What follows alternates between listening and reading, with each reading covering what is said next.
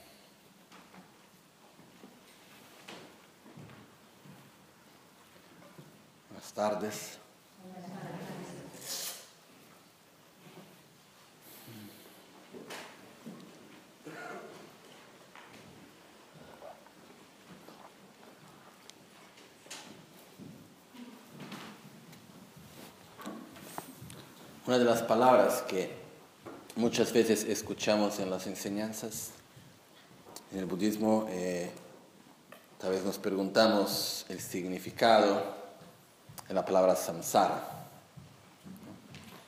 En tibetano se va a decir korwa, que literalmente quiere decir un ciclo.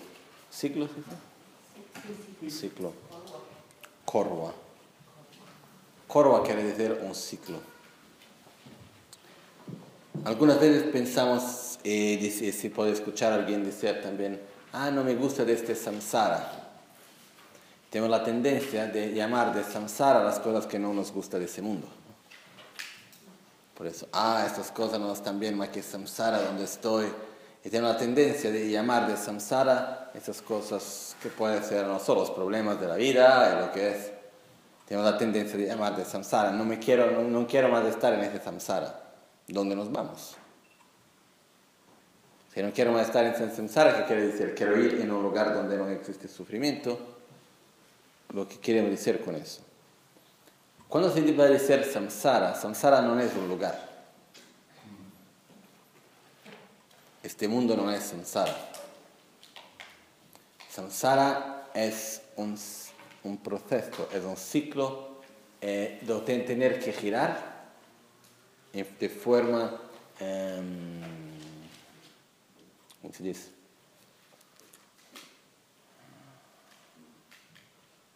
Sin libertad, sin voluntad, involuntariamente, tenemos que quedársenos a girar en un ciclo. ¿Qué ciclo es eso? Los 12 vínculos interdependientes. Cuando hacemos el resumen, ¿se puede decir? Para resumir. ¿Resume se dice? Cuando hacemos el resumen del samsara, se resumen tres cosas, que es venenos mentales, karma y sufrimiento, que son las tres formas que tenemos acá. El cuadrado, el rombo, el círculo. ¿okay? Por eso, ¿qué sucede? Nosotros con venenos mentales, ¿qué hacemos? Tenemos ignorancia, apego, deseo, rabia y así por delante. Con los venenos mentales vamos a hacer una acción de cuerpo, palabra y mente. Hago una acción. ¿Qué tipo de resultado va a tener esta acción? Sufrimiento. ¿Qué tipo de reacción yo voy a tener adelante del sufrimiento? Venenos mentales. Con los venenos mentales, ¿qué voy a hacer? Actuar. Las acciones que van a llevar, más sufrimiento. Al sufrimiento, ¿qué va a suceder? Voy a actuar, reaccionar con venenos mentales. Ese que no termina nunca de esta manera se llama samsara. No es que no termina nunca, no es exactamente correcto. Si no hacemos nada, no termina nunca. Por eso vamos a ver este ciclo en una forma un poquitito más, más extensa con los dos vínculos, que son, primero tenemos ignorancia, con la ignorancia hacemos una acción. Por eso, da la ignorancia, naturalmente van a venir las formaciones kármicas. Junto con la palabra de formación kármicas están también nuestros venenos mentales como la rabia, la envidia, los celos y así. Por eso, con ignorancia voy a actuar. Cuando voy a hacer una acción, esta acción se va a quedar en mi conciencia. O sea, quiere decir que las semillas, las improntas de mi acción se van a quedar en mi conciencia. Y en algún momento se van a crear condiciones y se va a manifestar y voy a tener la conciencia del resultado. ¿En qué forma se va a manifestar eso? Nombre y forma. O sea, en una realidad psicofísica. Cuando esa realidad psicofísica se manifiesta, naturalmente se va a manifestar los seis sentidos. De los seis sentidos tenemos el contacto. Del contacto tenemos sensación. Todo ese proceso no podemos hacer que no acabe. Si tiene ignorancia, vamos a tener formación kármica. Si tiene formación kármica, vamos a tener conciencia. Si tiene conciencia, en el más o más tarde se va a manifestar. Es por eso que voy a tener nombre y forma. Si tiene nombre y forma, voy a tener los seis sentidos. Si tiene los seis sentidos, voy a tener contacto. Si tiene contacto, voy a tener sensación. No puedo tener un contacto sin tener sensaciones. Si voy a tener sensación, no puedo hacer distintamente que sentir avidez. En el momento que tengo la sensación, voy a tener un deseo o de que la sensación de placer continúe o que la sensación de sufrimiento termine. Esto es natural. Por eso, la sensación nos va a llevar a la avidez. Cuando sentimos avidez, vamos a direccionar este deseo y desarrollar lo que se llama el aferramiento. No tenemos mucho. ¿Escollas ese? No podemos escoger. No podemos escoger. No choice, ¿no?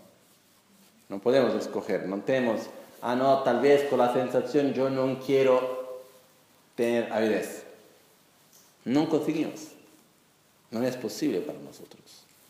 Y una vez que tenemos sentido el aferramiento, estamos creando condiciones de lo que va a suceder. Existencia. Con la existencia, nacimiento. Con el nacimiento, envejecer y muerte. Esto es ciclo completo. Para que no tenga muerte e envejecimiento, ¿qué tengo que eliminar? Nacimiento.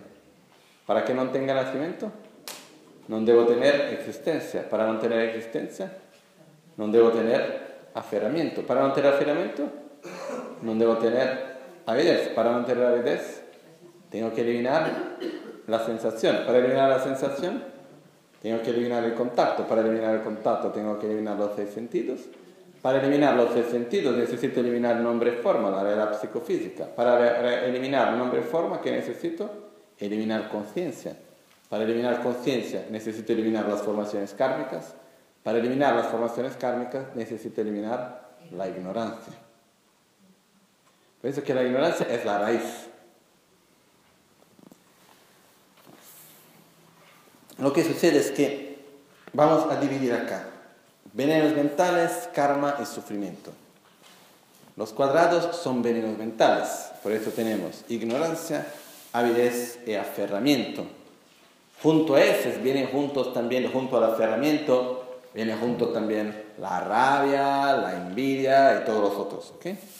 Por eso, estos tres son venenos mentales. Y cuando suceden, suceden juntos, no son en momentos distintos.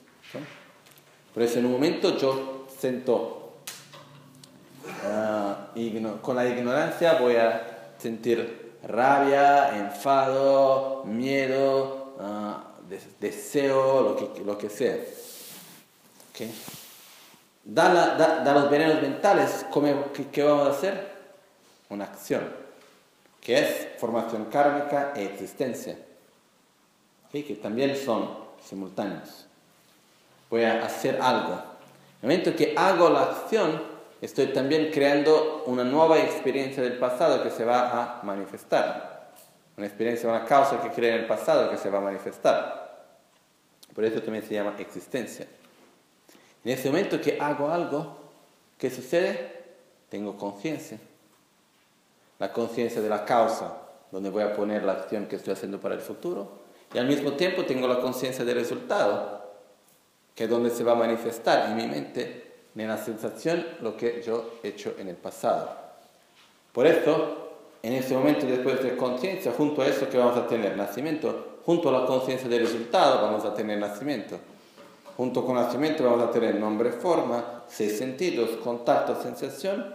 Y después del segundo momento, después del primer momento, cuando se empieza el segundo instante, después del nacimiento tenemos envejecimiento y muerte. Esto es normal. Da cuando algo se empieza, se empieza a terminar. Lo que sucede cuando nosotros tenemos el sufrimiento, ¿qué tipo de reacción vamos a tener? Por ejemplo, sensación de sufrimiento, ¿qué voy a tener? Avidez, o sea, ignorancia, que después se va a llevar a acción. Este se llama samsara. Este ciclo. Este ciclo constante de actuar, vivir el resultado, tener una reacción a ese resultado, vivir el resultado, tener una reacción a ese resultado y así por delante. Este se llama samsara, corva, este, esta existencia cíclica. Por eso samsara no es un lugar donde podemos ir o no, no es algo donde, de donde podemos escapar. El samsara está dentro de nosotros. El samsara es la nuestra misma realidad de venenos mentales, acciones y sufrimiento. Muy bien, no nos gusta. ¿Cómo hacemos para eliminarlo? Podemos eliminar las acciones, los karmas, ¿conseguimos vivir sin actuar? No. Todas las acciones que hemos hecho en el pasado se pueden eliminar. Difícil, ¿eh?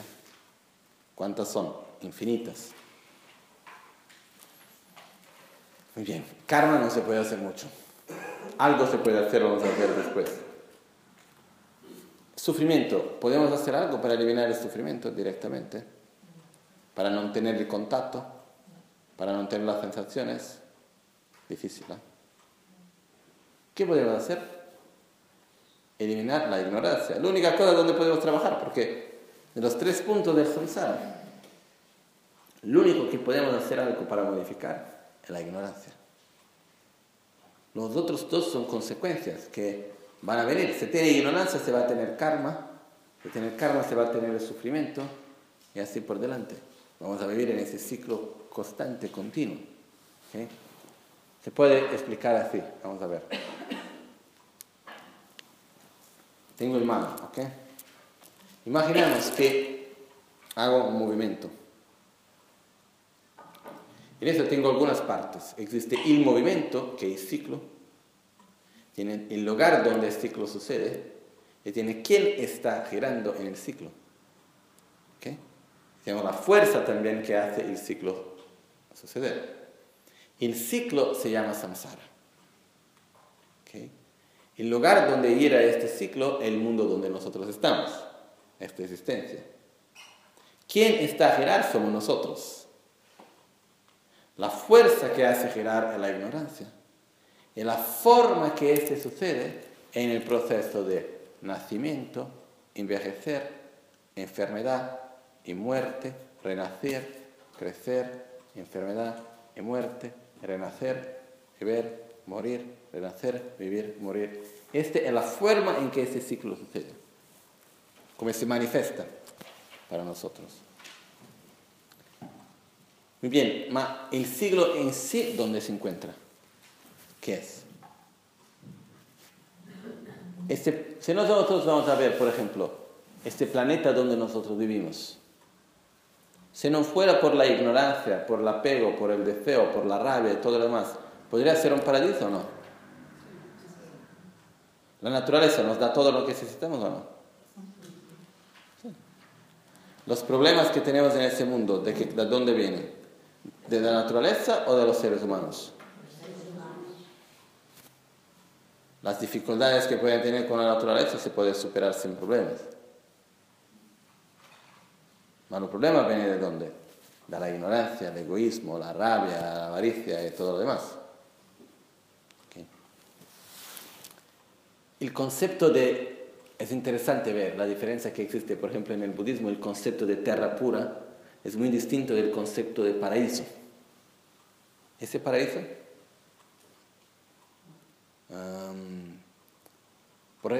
a mí me hace un poco reír eh, cuando veo en distintas culturas cuando se va a describir el paraíso.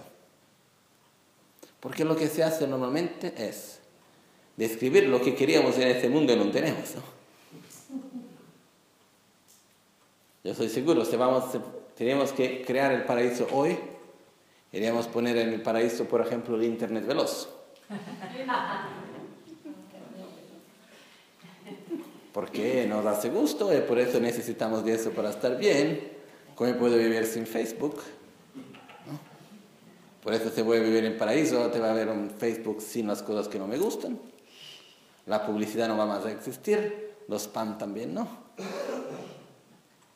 Eh, lo que quiero decir es que las cosas, normalmente cuando se ve la descripción del paraíso, es el mundo como nosotros lo queríamos perfecto. Por eso de cultura a cultura es, distinto. Los paraísos como viene escrito de las mujeres en un paraíso, como viene escrito de los hombres de otro. Eso es algo que en las culturas se va a ver. Por eso a mí, para decir la verdad, me hace un poco reír, es algo no, me da ningún tipo de atracción. En el budismo, ¿qué son las tierras puras? Una tierra pura no es un paraíso, es un lugar donde la gran, la gran mayoría de los seres que están allá son seres puros.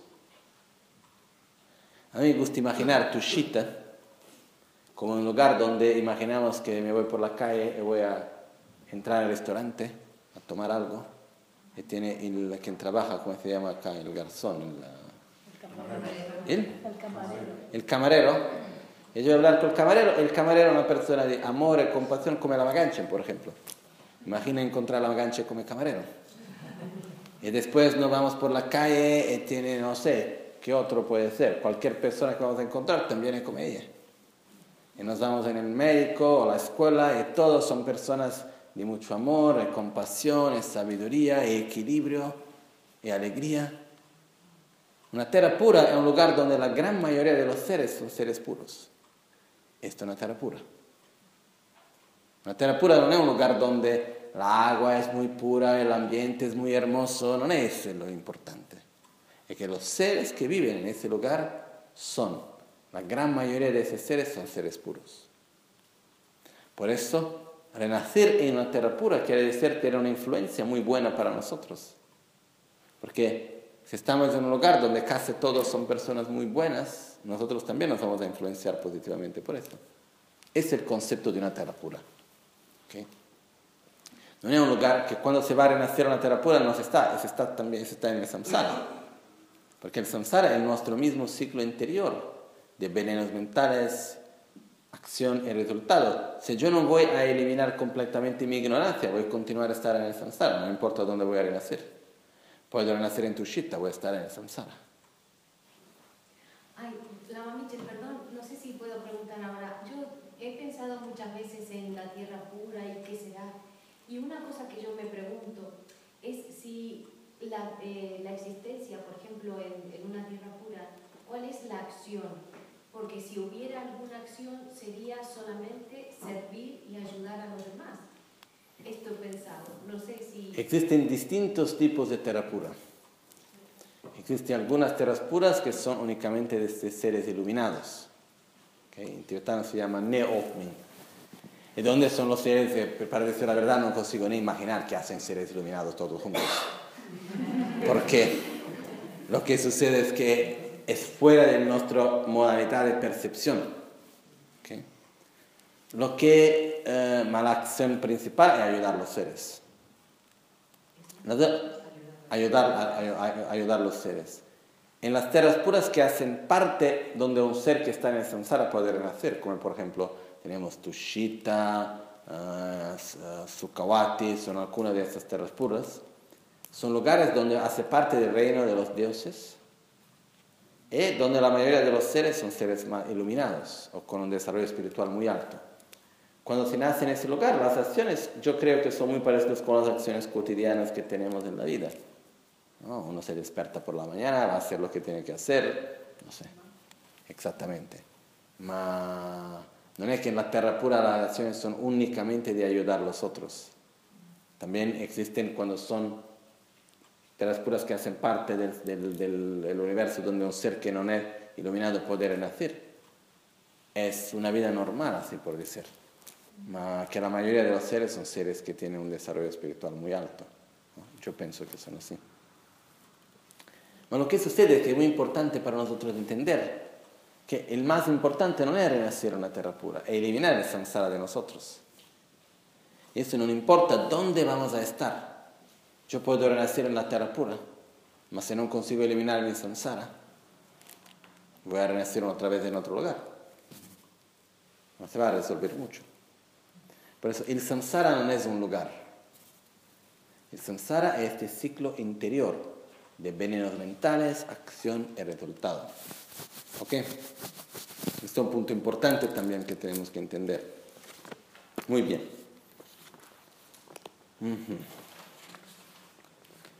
Ahora,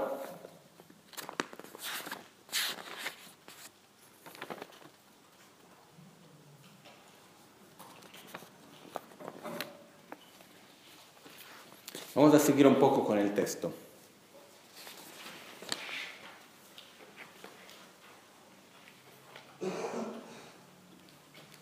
Vamos a ver las respuestas que fueron dadas por Pension Losan Gyaltsen. En un texto que se llama uh, Losan la, la melodía de las, de, las uh, de las propuestas de la mente noble.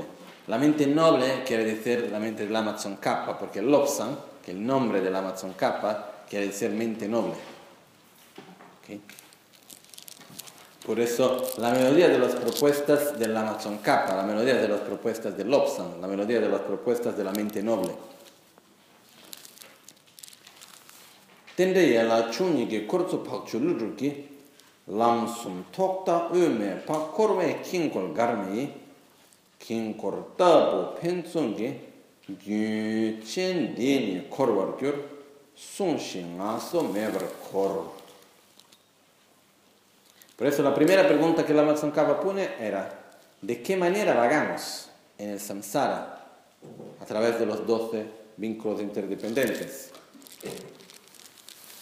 Los tres componentes carecen de principio, mitad y final. ¿Cuáles son los tres componentes? Causa, o sea, venenos mentales, karma y sufrimiento. Estos son los tres componentes. Venenos mentales, acción, karma y resultado que son los sufrimientos. Los tres componentes carecen de principio, mitad y final. Si nosotros vamos a intentar a ver en nuestra vida ¿qué, quién viene antes, el veneno mental, la ignorancia, el karma o el sufrimiento. Es muy difícil, es imposible conseguir encontrar. Y en un ciclo único, el primero es la ignorancia. Mas si vamos a ver en nuestra vida, ¿quién llegó antes? No sabemos. Porque yo tengo la ignorancia con la cual voy a tener la creación de un sufrimiento, que por su vez es resultado de una acción, que por su vez viene de la ignorancia. Es, no, no es posible encontrar donde es el inicio de eso. el círculo del samsara es como un trozo, un trozo ligero de madera con el que se ha hecho una peonza, la cual hace que cada uno de los tres componentes haga girar constantemente al otro, por lo cual vagan incansablemente. Lo que sucede es que um,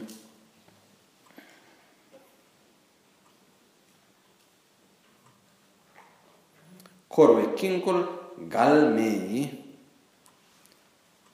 La palabra, yo no sé en la traducción exactamente, pero la palabra en tibetano Galme quiere decir también una cuerda con la punta un pedazo de fuego que si se hace muy veloz no consigue más ver dónde está el fuego, ve un círculo de fuego únicamente. ¿Okay? Y cuando va a ver ese círculo de fuego no consigue entender dónde está el comienzo, la mitad y la fin, es una cosa constante. Lo que sucede acá es que imaginamos el más importante que son tres partes y una hace que la otra va a, a girar. Una hace fuerza para la otra parte. Por esto los venenos mentales van a impulsionar la acción, el karma. El karma va a impulsionar el sufrimiento, el sufrimiento va a impulsionar los venenos mentales y así tenemos un ciclo que es constante. Esto se llama samsara. Esto es la forma de vagar en el samsara. ¿Estás claro eso? ¿Sí? Ok. Por lo, por lo, cual vagan incansablemente. No es que tiene, ok, para un minuto, ok, media hora de pausa después volvemos. Estamos siempre, constantemente en ese ciclo. Basta ver en nuestra misma vida. ¿Cuándo fue un momento de nuestra vida que no teníamos sufrimiento, que no teníamos acciones o venenos mentales? Nunca. Siempre estamos en ese ciclo constante. ¿Okay? la yer tele ¿Por qué su número es 12? Y acá la respuesta es una respuesta filosófica que se hace algunas veces, que es una respuesta que está correcta, mas al mismo tiempo necesita más explicaciones para entender mejor. Dice, son 12, ¿por qué no sirven 13 y por qué 11 son pocos? La misma cosa solo para las cuatro nobles verdades, ¿por qué son cuatro? porque cinco no son necesarias y tres no son bastantes. ¿no? Por eso las ramas de la relación, de, de las ramas o los vínculos, la misma cosa, de la relación dependiente o interdependiente, la misma cosa, es decir, las ramas de la relación dependiente o los vínculos interdependientes, la misma cosa, se definen en 12. Se, define, se divide en 12 porque no hay necesidad de más. Esta docena está libre de la falta de excluir otras ramas si es que, si es que hubiera menos. Por esto, ¿por qué son 12? Porque no necesitamos de 13? Es porque 11 no bastan. Simples. Ahora, si vamos a entrar en más detalles sobre eso, es más difícil entender. Ok, ¿por qué, por qué que 12 son bastantes? Por eso quiere decir que tiene que hacer toda una, existe este debate, eh, textos que explican eso también, que se va a ver que efectivamente cuando se habla del ciclo del samsara y todo eso, no existe ningún otro aspecto que no está incluido en los 12. ¿Y por qué? También no se puede hacer que sean 10. No, porque al mismo tiempo si vamos a quitar, ¿se dice quitar? Algo, uno de los 12, el ciclo no es completo, no, no, no tiene ningún que consigue absorber en sí mismo lo otro. Por eso necesitan de 12. Este es el, el número correcto de los 12. ¿Ok? La secuencia korin penche pangbadan drupche drube gönenge penche yang la kang penche yang la kang she na mari duche namgini mari duche namshege pangpe yang la tsoro ngonpa dhubbe yang la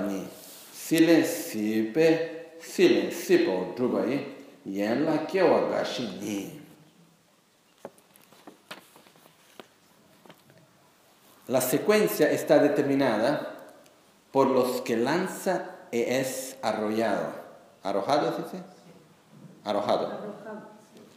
La secuencia está determinada por lo que se lanza y es arrojado, lo que se logra y es logrado. Se hace la pregunta, ¿cuáles son las ramas que se lanzan y cuáles las arrojadas? Las ramas de ignorancia, formación kármicas y conciencias, ramas que lanzan. Las ramas nombre y forma, las seis puertas de entrada de los sentidos, el contacto y la sensación son arrojadas. Las tres ramas que logran son avidez, aferramiento y existencia. De estas surgen otras dos ramas logradas, nacimiento, envejecimiento y muerte. ¿Ok? Y en realidad, envejecimiento, como decía antes, el texto en tibetano no es directo, pero pone nacimiento y muerte, que es un solo, es, una, es un, uh, un vínculo solo. Por eso tenemos la parte que viene llamada los vínculos que lanzan, lanzan, que son los tres primeros que hemos visto, ignorancia, formación kármica y conciencia, son las causas, son los que hacen algo empezar, ¿okay? comenzar. Después tenemos las ramas, nombre y forma, los seis sentidos, contacto y son arrojadas. Eh, en español, ¿qué entiendes por arrojadas? tiradas. Por esto, se habla de resultado. Después tenemos las tres ramas que logran son avidez, aferramiento y existencia. Lograr, ¿qué es? Eh, jugar. Lograr. ¿Qué es? Conseguir. Ah, para drube, sí. Lo que, lo que logran es que lo, son, lo que están logradas. Bien. Por eso tenemos las tres ramas que logran, que hacen el resultado, que hacen que algo suceda, son existencia, aferramiento y avidez. Y las dos ramas que son logradas son nacimiento e envejecimiento y muerte. Por eso, si volvemos para la imagen que tenemos, vamos a ver este en los colores. Por ejemplo, los primeros tres que son amarillos son las tres, como tenemos escrito también en página 10. El vínculo impulsor, que se puede también llamar de las, ah, que las que lanzan, ¿ok? El vínculo impulsor, lo que va a crear la fuerza para hacer el resultado, donde se empieza un ciclo. Después tenemos el vínculo impulsado, o seno, como lo podemos llamar también con otro nombre, que son um, lo que es arrollado, arrojado, que es lo que estás impulsionado, que es resultado directo, que cuáles son nombre, forma, seis sentidos, contacto y sensación. Después vamos a tener los tres que el vínculo que logra, que son existencia, aferramiento y avidez que son los tres que van a crear la condición para que venga el resultado. El resultado se va a manifestar efectivamente en qué forma? Nacimiento, envejecimiento y muerte. ¿Ok? Así es como se van a dividir también los 12 vínculos. Por eso que ha sido también en esta forma para dividir en colores. ¿Ok?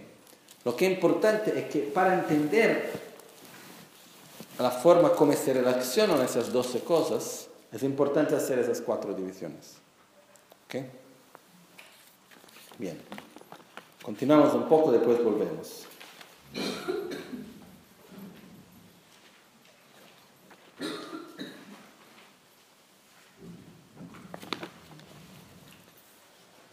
박 chul ludrub shenga ne tangbo yeba gu nyong mong nipa chuba leyin te hangma duni dunga yin. Il Supremo Arya Nagarjuna dijo, la primera, octava y novena son ilusorias, son ilusiones, son venenos mentales. La segunda y décima son karma. Las siete restantes son sufrimientos. Vamos a ver. La primera, octava y novena son ilusorios, son venenos mentales. La primera, ignorancia. La octava, avidez. Y la novena, ¿se dice? La novena, aferramiento, son venenos mentales, son ilusiones. La segunda y décima son karma. La segunda formación kármica y décima existencia son karma, acción. Y las otras siete son sufrimiento, son de la naturaleza del sufrimiento. ¿Okay? Porque l'unica que efectivamente es sufrimiento, efectivamente es la sensación de sufrimiento. Las otras son de la naturaleza del sufrimiento, no son sufrimiento como la sensación. Solo se llaman sufrimiento en cuanto son la, el resultado de las acciones negativas. Son y se van a manifestar con sufrimiento, pero no, no, no son la sensación de sufrimiento. Muy bien.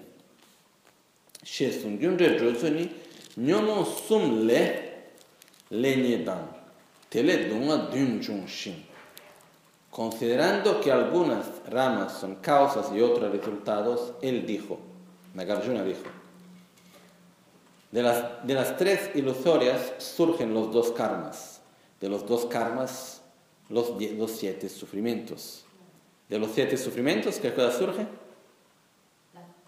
las tres ilusiones de las tres ilusiones los dos karmas, de los dos karmas, las siete sufrimientos, de los siete sufrimientos, las delusiones, y así el ciclo. Dün le larian rangre ge nyomun sumjon zagen ge korlo korda tesitu sumbo dagle ni jonte ni le dünchun dün le kyang sumjon sibe korlo te ni ni yangda yangdu kor she son te yang enro yi yen la chung ni juk do ki semba kibu chung kor. Dendro penche chung ni ki dokchu semba dring she cha. Ok, esta es ya una otra parte. Como causas de los siete surgen nuevamente las tres, las tres ilusorios los tres venenos mentales.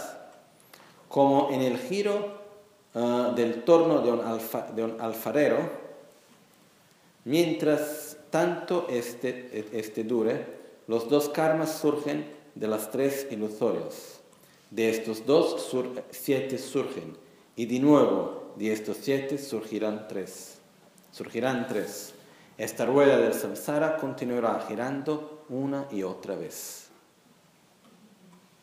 ¿Okay? Esas son palabras directas de Nagarjuna. Por eso, ¿está claro o no?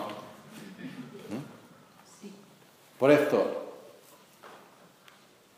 los tres venenos mentales que tenemos, ignorancia, avidez y aferramiento, que van el resultado, formación kármica y existencia.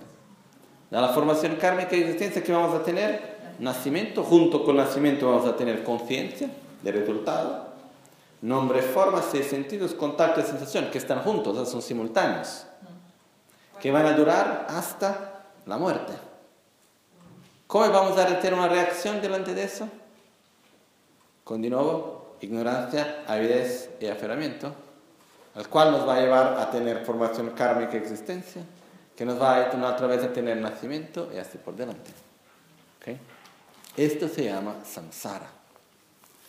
Por eso, de las preguntas que nos puse la Amazon Capa, algunas hemos ya respondido. ¿De qué manera hagamos? Su número es 12, ¿por qué? es su orden definitivo, de qué modo son causa y efecto, de qué manera estos, estos, los 12 vínculos, se relacionan a los tres niveles de seres. Esto vamos a ver después. ¿Ok? Ahora, volviendo acá.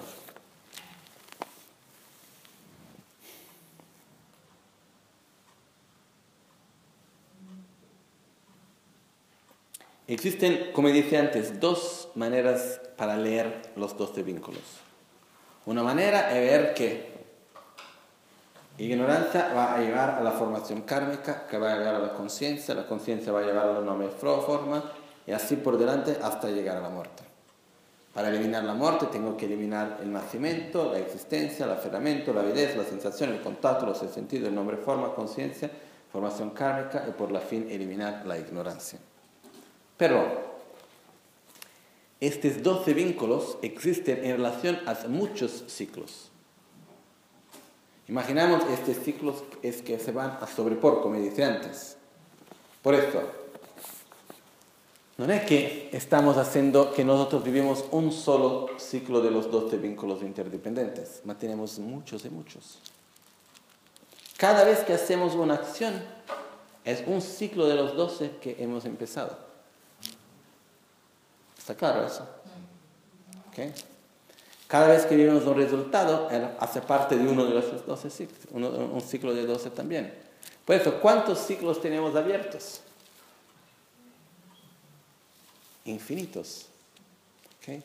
Por eso lo que sucede es que cada vez que hablo, cada vez que camino, cada vez que voy a hacer algo, yo estoy al mismo tiempo creando un nuevo ciclo, porque estoy haciendo formación kármica, en la conciencia de la causa y al mismo tiempo estoy experimentando un ciclo del pasado. Existe algo positivo en eso al menos, que no es que únicamente acumulamos ciclos de los dos de vínculos, más también lo vamos a despacio, despacio quemar en alguna forma, lo vamos a terminar ciclos. ¿Por qué? Cuando voy a vivir un resultado, naturalmente el momento que voy a vivir el resultado es que quiere decir que es un ciclo que se va a terminar.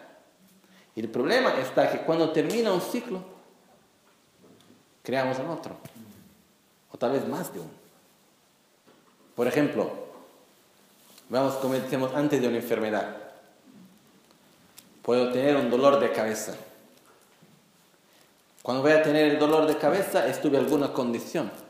Que fuera un lugar donde fui, un pensamiento que tuve, algo que comí, no importa, que fuera una condición, una acción que he hecho en el presente, que fue una condición que me llevó a experimentar el dolor de cabeza. ¿Dónde entra el dolor de cabeza acá? En los 12. Tenemos nacimiento, existencia, nacimiento. Es una realidad psicofísica, nombre, forma. Tiene sus sentidos, contacto, sensación. ¿Mm? Por eso, una vez que tengo ese dolor de cabeza, voy a tener avidez. Porque no quiero el dolor de cabeza. durante un resultado, que el dolor de cabeza, ¿cuántas acciones distintas puedo hacer? ¿Una? ¿Una sola o más? Muchas más. Por eso puede ser que mientras estoy viendo un resultado, al mismo tiempo yo voy a hacer 25 acciones. Claro. Otra cosa. Ok, vamos a ver. En, el momento presente estamos viendo cuántos resultados. Por ejemplo, tenemos la experiencia de la realidad psicofísica de un ser humano. Tenemos los, cinco, los seis sentidos de un ser humano. Tenemos el contacto del ser humano. Tenemos las sensaciones como ser humanos. Por esto tenemos la existencia como ser humano. Por eso, en el momento en, el cual nosotros nacimos en este cuerpo, estamos experimentando la existencia como ser humano. En algún momento hemos creado causas, que en el momento de nuestra muerte precedente en el bardo se crearon condiciones que se manifestaron en el resultado de la forma de este renacimiento. Este renacimiento tiene una, una larga existencia que dura hasta nuestra muerte. Ahora, en relación a esta vida, ¿en qué momento nos encontramos de los dos celos? Existencia, envejecimiento y muerte. Y dentro de ese tenemos también constantemente los nombres, forma, los seis sentidos, contacto y sensación como ser humano de esta vida. Yo como brasileño, vosotros como español y así por delante. Tenemos muchos aspectos, como hijo de mi madre, de mi padre, eso, lo otro. Tenemos muchos aspectos como resultado. Por eso esto es una existencia que tengo.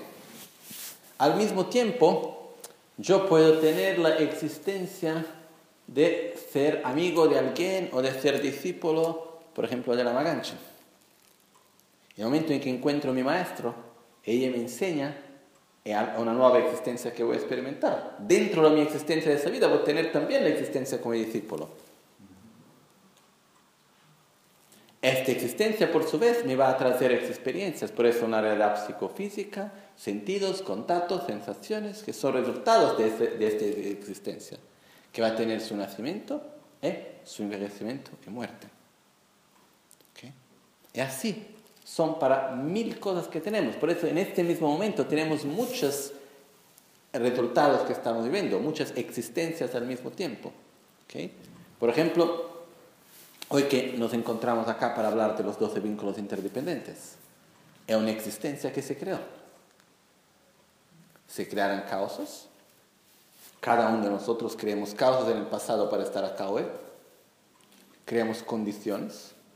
Algunas condiciones son personales, otras condiciones son colectivas. Y nos encontramos hoy acá.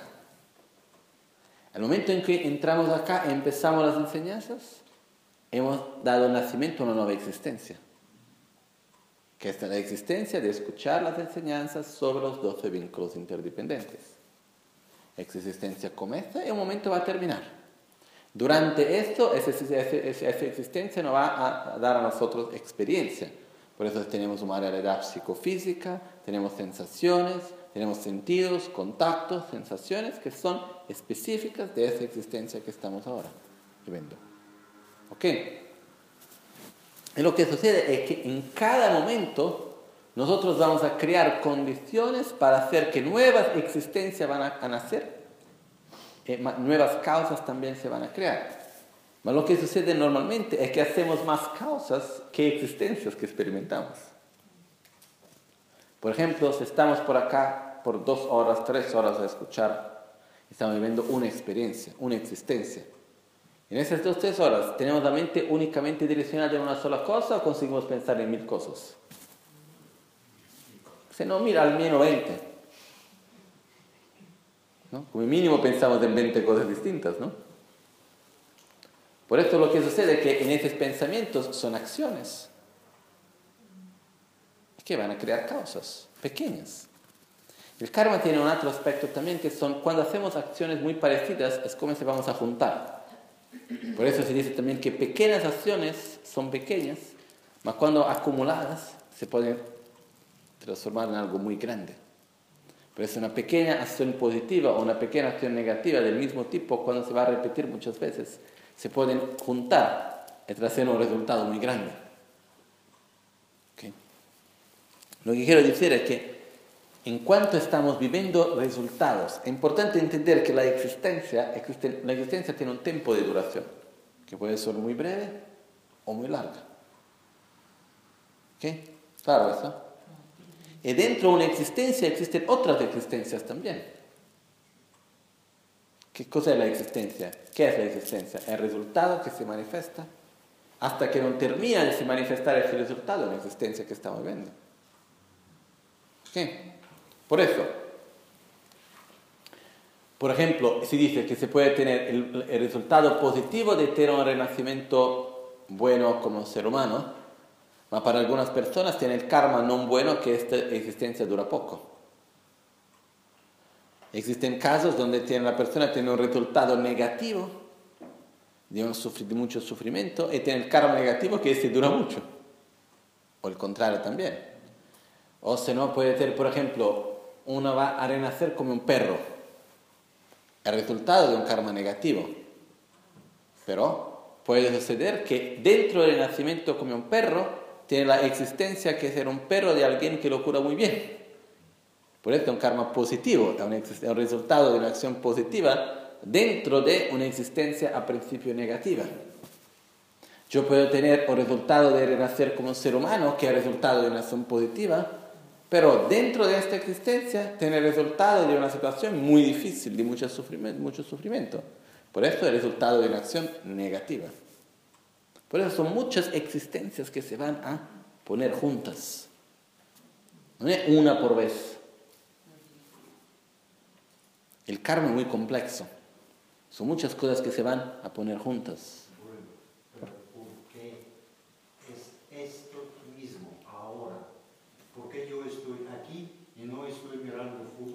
o no estoy matando gatos en Estados Unidos. ¿Por qué aquí?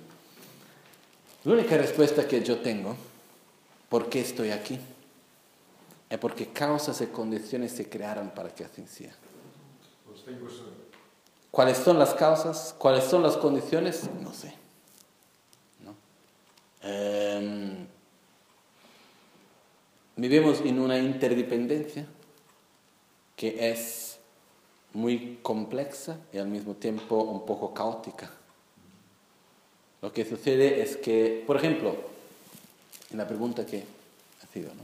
Yo me pregunto, ¿por qué yo estoy acá hoy? Yo nací en Brasil. ¿Por qué estoy acá y no estoy en otro lugar? Por ejemplo, una vez, se nos fuera por una acción, algo que voy a contar. La Maganchen se encontraba en India. Eh, fue, sí, era conocido como el lama de los pobres.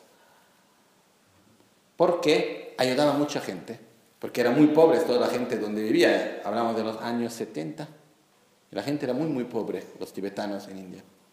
Eh, ella también era muy pobre, pero lo que hacía es cada vez que conseguía algo iba a dar a quien necesitaba más.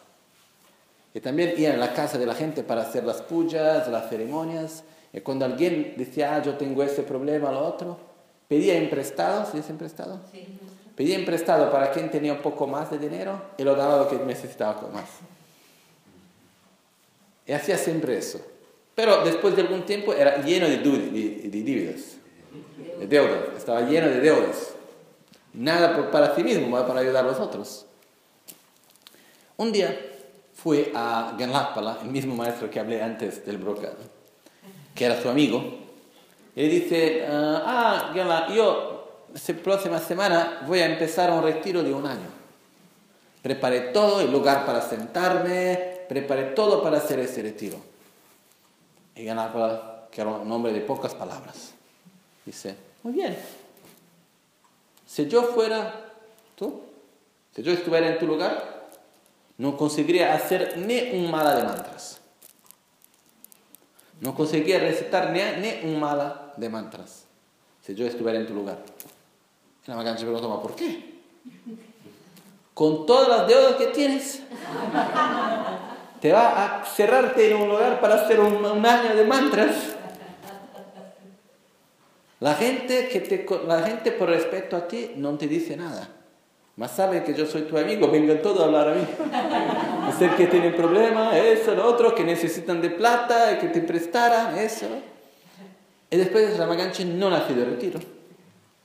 Y se fuera para el norte de India, donde en Sikkim, donde tenía alguien que lo convidó. Eh, fui a hacer una curación a la madre del rey de Sikkim, que tenía problemas en los ojos. Y consiguió curar a la madre del rey de Sikkim. Y su idea era voy a Sikkim, estoy allá tres meses, hasta todas las pujas, de todo, consigo muchas donaciones. Y con la plata que me van a dar allá, vuelvo, pago todas las deudas y voy a mi retiro. Esto era su programa. Pero lo que sucede es que los tres meses se transformaron en casi dos años. Porque de la mañana hasta la tarde por la noche tenía gente que de la mañana muy, muy temprano estaban esperando para curaciones. Y pasaba horas de todos los días haciendo iniciaciones, curación, eso. Y en medio de este proceso, un día, eh, Sikkim era muy cerca de Nepal, fui a Nepal para el Año Nuevo. Y cuando se encontró en Nepal para el Nuevo, se encontraba la casa de Tsetan Gyurme, que era la familia que eran los sponsors de su vida pasada, y también que lo ayudaban también. En ese encuentro tenía un señor que se llamaba uh, Yurgo, que era un señor de la Grecia. Yurgo conoció la Maganchen y le gustó mucho y pidió a la Maganchen que venía en Occidente. La Maganchen dice, no, no quiero. ¿Por qué no? Porque existen muchos lamas en Occidente que enseñan mucho mejor de mí. Eh, no, sí, venga por favor. A la fin dice, ok, yo voy a venir con una condición. Que existan personas que están enfermas y que la vuestra medicina no consigue curarlas. Y dice, de seguro, este no es un problema. Encontramos sin problema eso. Y la Magancia dice, está bien. Y poco tiempo después la Magancia fue a Grecia y directamente llevó a ver personas muy enfermas.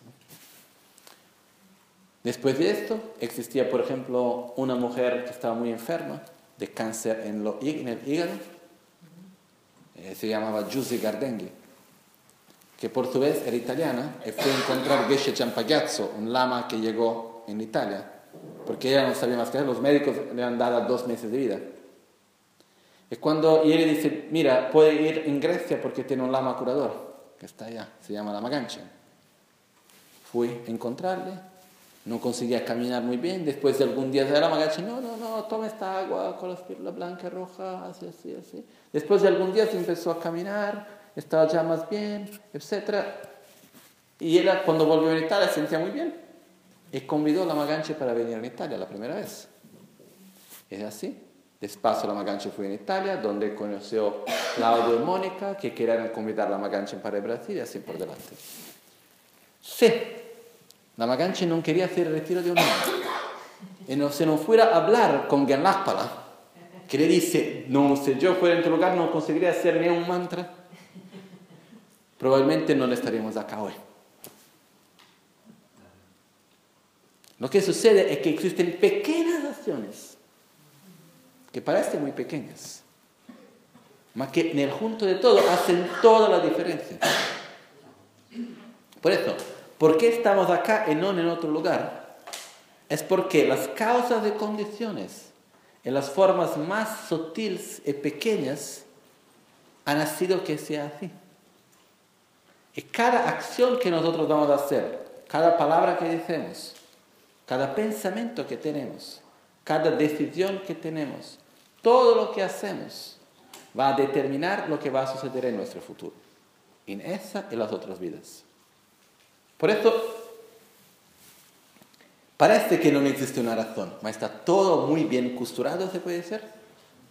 ¿Cómo? Ah, Tejido. tejido. Está todo muy bien stitched together, ¿no? Hilado, cosido, está todo muy bien cosido junto. No existe nada que por nada, que así. ¿no? Nosotros tenemos la ignorancia, como decía antes, que no conseguimos ver las causas y resultados. La verdad es que nada está allá por nada. ¿no? Nada existe por nada. Todo existe porque causas y condiciones se crearon. Y a mí me gusta muy reflexionar sobre eso, porque cuando pienso en cuántas fueron las causas y condiciones necesarias para que este momento exista. Por ejemplo, ¿por qué la Maganche vio la primera vez en Almería? Yo no sé.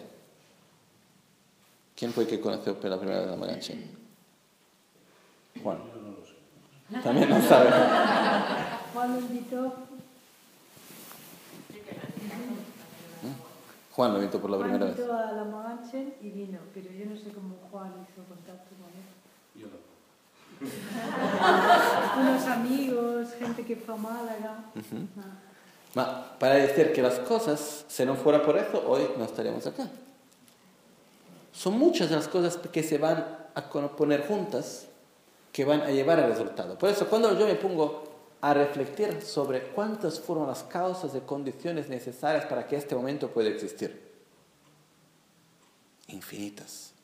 ¿Y cuántas fueron las cosas de mi misma vida que si yo no tenía sido ese momento algo así, esto no tendría sucedido? Muchas.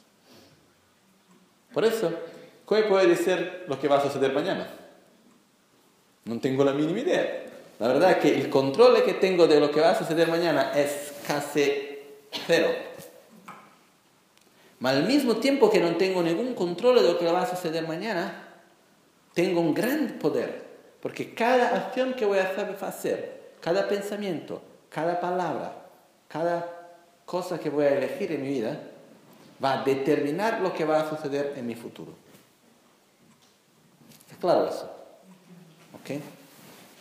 Por esto, lo que sucede es que al mismo momento estamos viviendo distintas existencias, estamos creando distintas causas y haciendo condiciones para que resultados se van a, a suceder. Por eso, en el momento presente de los 12 vínculos, si vamos a observar, estamos experimentando todos los 12 en cada momento. Podríamos decir que todos los 12 están existiendo en ese momento. En este momento ahora, ¿tenemos ignorancia?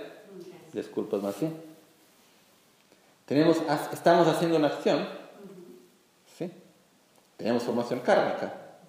Tenemos la formación kármica, por eso estamos poniendo una semilla de nuestra acción en la, en la conciencia de la causa. Sí. Estamos también vivenciando el resultado de algo del pasado. Sí. Por eso estamos experimentando la conciencia del resultado. Tenemos un nombre y forma distintos. Por eso tenemos también los seis sentidos, tenemos conciencia, tenemos sensación. En este momento tenemos avidez, ¿sí? tenemos aferramiento también, existencia, nacimiento, cada vez que empieza una nueva experiencia tiene un nuevo nacimiento, y también estamos viviendo envejecimiento y muerte. Por esto podríamos decir que los doce vínculos son simultáneos en relación a ciclos distintos, no en relación al mismo ciclo. ¿Ok? ¿Es claro eso?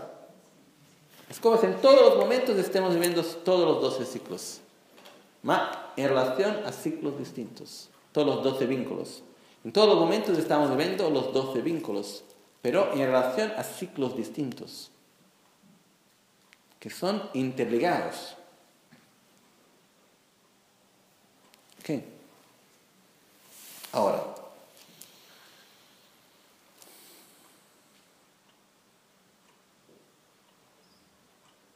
¿dónde se encuentra un poco de libertad en medio de todo eso? Porque si vamos a quedarnos a observar, a analizar, yo una vez pregunté, ¿no? Por ejemplo, algunas veces nos decimos, ponete en el lugar del otro. Yo, si yo fuera esta persona, iría a hacer así. No sé cómo se dice, en Brasil se dice ponerse en los zapatos del otro. Acá, ¿cómo se dice? En la piel. En la piel. En la piel del otro. Si usamos el ejemplo de Brasil, ponerse en el zapato del otro, tenemos que hacer con el piel del otro, ¿no? Es fácil decir, no, tu zapato está muy largo. Sí, porque mi piel es menor. Lo que sucede es que ponerse la piel del otro con el cuerpo del otro, ¿no?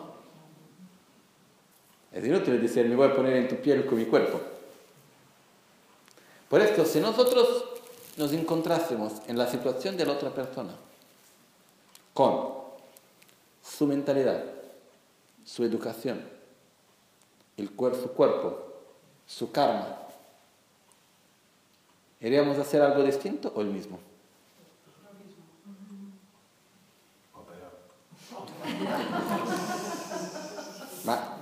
No muy distinto. ¿ok? Por esto, en el momento presente, somos condicionados por nuestro karma, somos condicionados por el cuerpo que tenemos, somos condicionados por las acciones que hemos hecho en el pasado, por la, la educación que recibimos, las experiencias que tenemos, de todo eso. ¿Dónde se encuentra nuestra libertad de acción? Eh, de elección, ¿se dice? Elección. ¿Libre arbitrio, cómo se dice? Libre arbitrio. ¿Libre arbitrio? ¿Dónde se encuentra nuestro libre arbitrio? No es tan simple, ¿eh? tan sencillo. Porque acá existe el peligro de pensar que no tenemos libre arbitrio, está todo definido. Si así, vamos a la playa porque tengo que ponerme con tanto esfuerzo a meditar, si está todo ya definido. No es así. Una vez yo encontré un, un amigo de mi madre y mi padre, que era un astrólogo en Brasil, que se llamaba Zeferino.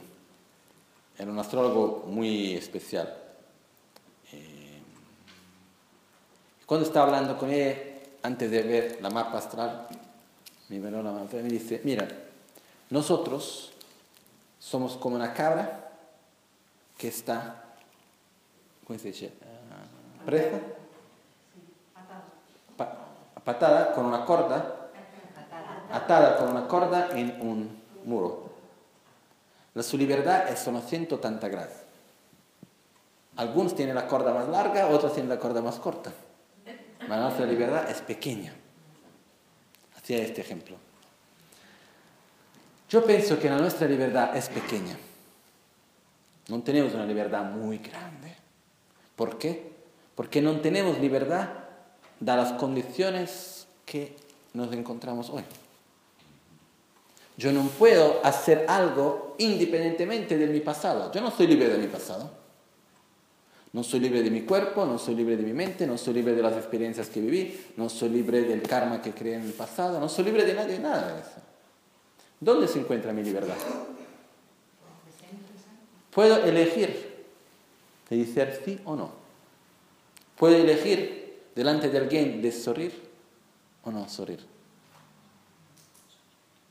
Puedo elegir sonreír, o no sonreír. Puedo elegir si hacer un mantra o ascender la televisión. Tenemos un poder de elección dentro de nosotros todos los días.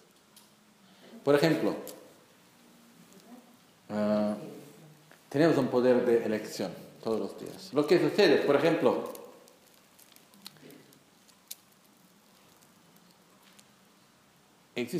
volviendo siempre a la misma cosa, yo estoy acá hoy porque cuando mi madre hacía su cumpleaños de 30 años, eligió hacer una fiesta. Podría decir, no quiero, ¿no? Puede decir, no, no voy a hacer una fiesta hoy, nada, no quiero hacer nada. Es, quise hacer una fiesta para 30 años.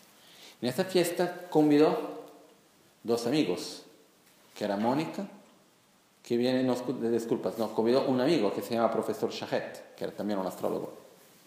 Este profesor Shahet trote junto dos amigos, que eran Mónica y Claudio, que tenían conocido la Maganche en Italia e India y querían traer la Maganche para Brasil, pero no tenían los medios.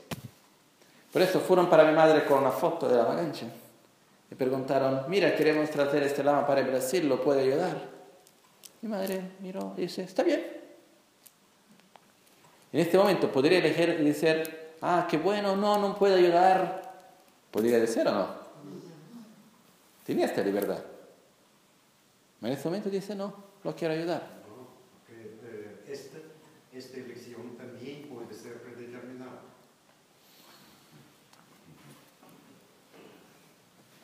Yo creo que existe una parte donde nosotros tenemos, podemos elegir si vamos a seguir estas condiciones que tenemos o no.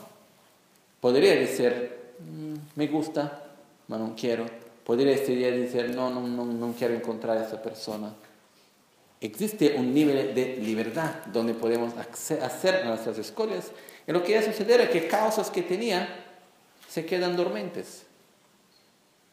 En cada momento, cuando hago una elección, cuando hago algo, yo voy a, ¿cómo se puede decir? Activar. causas que crean el pasado. Y yo puedo tener causas muy fuertes que se quedan dormientes. Lo que quiero decir es que pequeñas acciones donde tenemos la libertad de decir, de hacer, de elegir, hacen en el todo una enorme diferencia. Y acá que se encuentra nuestra libertad. La nuestra libertad no se encuentra en poder de un día al otro hacer todo distinto. Se encuentra en pequeñas acciones. ¿No es? La Maganchi me dice, mira, cada vez que encontramos una oportunidad, tenemos que hacer de todo para conseguir correrla. ¿No? Ese día especialmente éramos en Italia. Eh, yo no me recuerdo, acuerdo bien qué tipo de situación era tenía mucha gente que tenía venido para ver la Magancha, más o menos unas 200 personas que estaban en el centro. Era un weekend, sábado y domingo, estaban toda esta gente ahí, no me acuerdo bien para cuál ocasión que era. la Magancha era por la noche, algo más o menos por las once y media de noche, dice, no, me voy a Ginebra. A Ginebra. ¿Por qué? Rinpoche, tiene toda esta gente acá que está acá por ti. No, porque en Ginebra están las reliquias de Buda. La quiero ver. Ese Rinpoche, muy bien, mas las reliquias de Buda no van a escapar. Podemos ir a ver las reliquias de Buda lunes. Y terminar de ver la gente acá. Dice, no, no, no. Hoy, hoy y mañana volvemos. Son ocho horas hasta Ginebra. No, son, no es tan cerca, sí. Ningún problema, vamos a viajar de noche, llegamos para la ceremonia, terminando la ceremonia volvemos. Decimos, ¿por qué todo eso? dice, cuando tiene una oportunidad no la puede perder. Y dice, es porque yo quiero traer para acá las reliquias de Buda. por favor. También a mí me gustaría mucho, pero las reliquias de Buda puede ir únicamente en una ciudad, en un, en un país una sola vez. ¿Y piensas que en Italia va a ser albaniano? Me parece difícil. Las reliquias también son de países que son de la eh, son de tres países oficiales, son de la Tailandia, de la Birmania, del Sri Lanka, no es así tan fácil. Entonces dice, cuando tienes una oportunidad, la tienes que correr. Si no se puede, bien, vamos a intentar. Yo quiero traer, cuando vuelvo, quiero traer la persona que, prende, que cura las reliquias. A fin de decir, pues está bien. Viajamos por toda la noche, llegamos a las 8 de la mañana, a las 8 y media empezaba la ceremonia quien estaba a dirigir, conducir, se fue a dormir para después conducir por la vuelta. Ah, hemos sido las ceremonias, todo. Ah. Cuando volvemos, el día después que llegó en el mañana, el custodio de las reliquias. Y poco tiempo después, las reliquias estaban en el mañana. Y poco tiempo después, la Maganchen llevó a 13 países las reliquias. fue algo muy, muy, muy especial, increíble. Ma se la en este día tendría seguido lo que yo dije, probablemente nada de eso podría haber acontecido. Por eso, cuando en todo momento existen miles de posibilidades que están acerca de nosotros, pero en las pequeñas acciones que podemos, es como una onda, y podemos escuchar de, si pegar a esta onda o no. Existen oportunidades en la vida, siempre.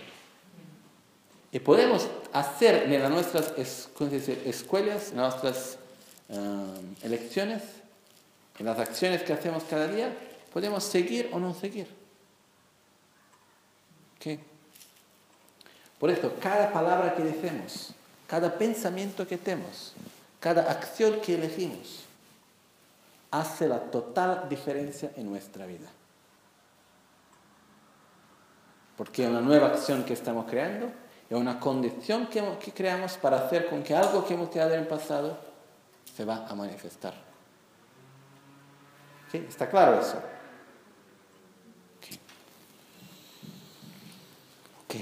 Por eso, ¿dónde se encuentra en los 12 vínculos de nuestra libertad? Porque con ignorancia tengo formación kármica. No tengo mucho donde elegir.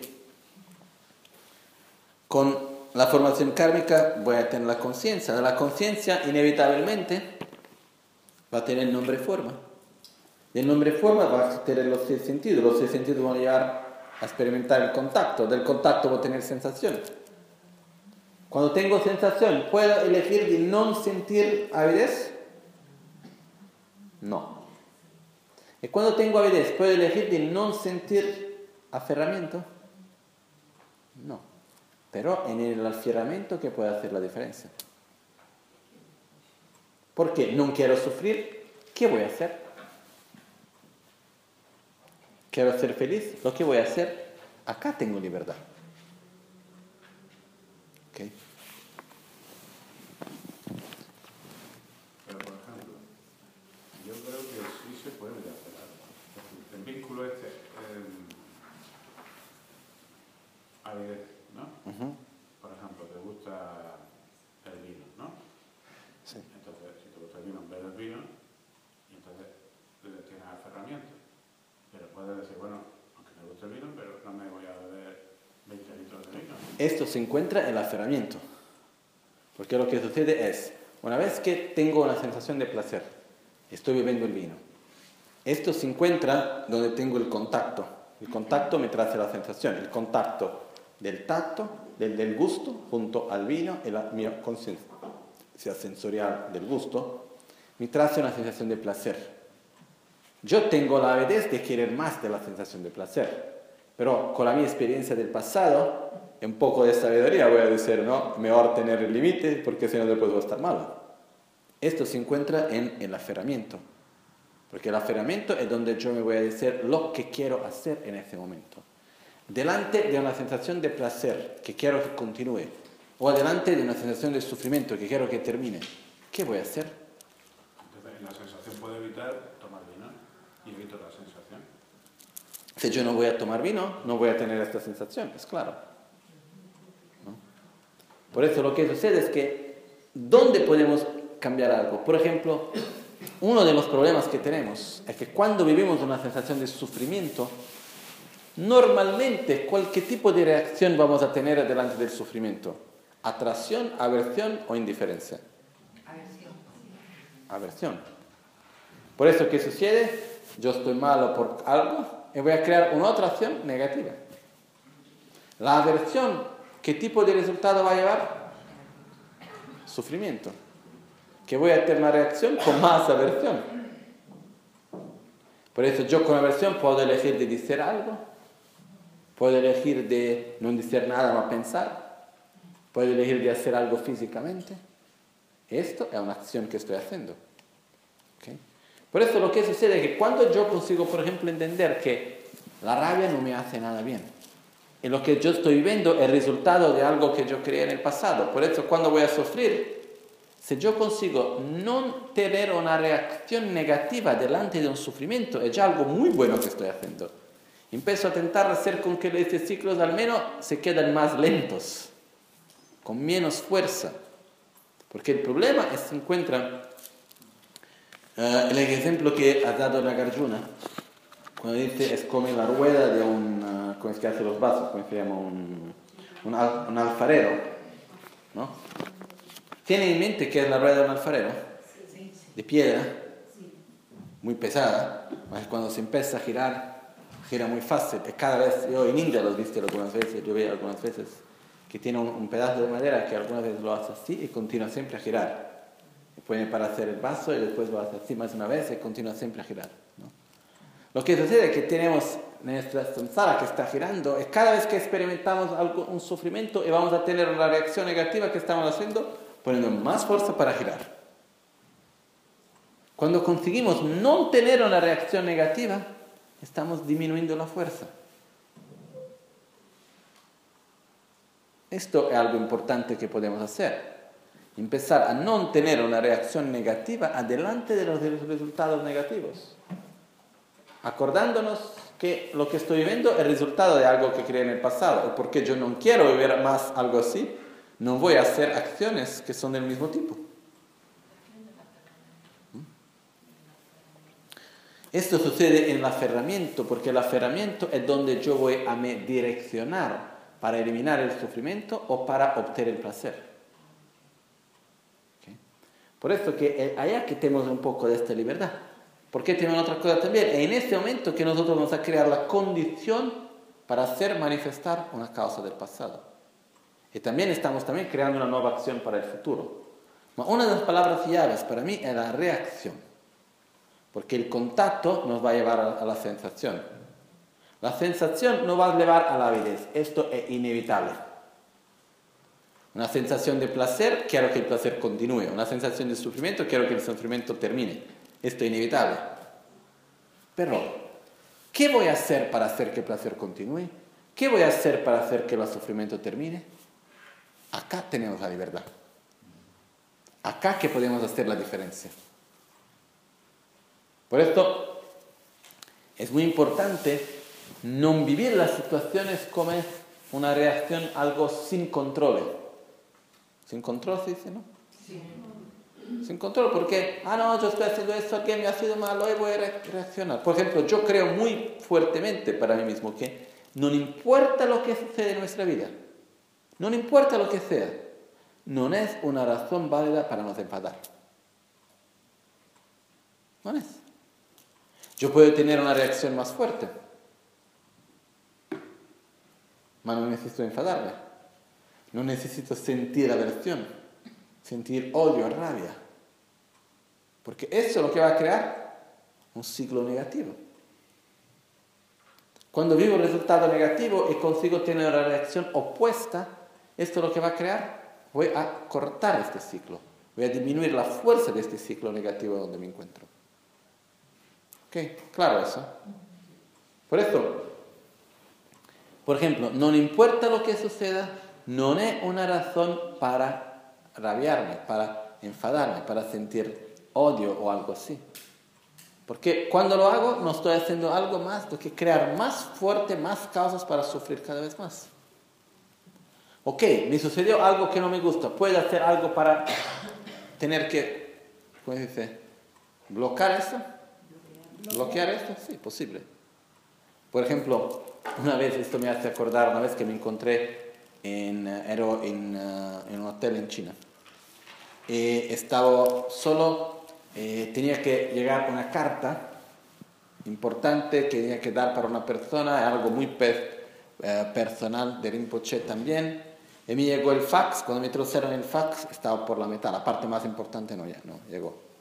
Por eso me fui en el business center del hotel hablar muy bien, necesito el fax, eso, lo otro, ah, ok, hablo con la secretaria de Rinpoche con cosas, me manda por email, voy a intentar imprimir, hago eso. En cuanto estoy haciendo eso, miro, eh, eh ¿O visto?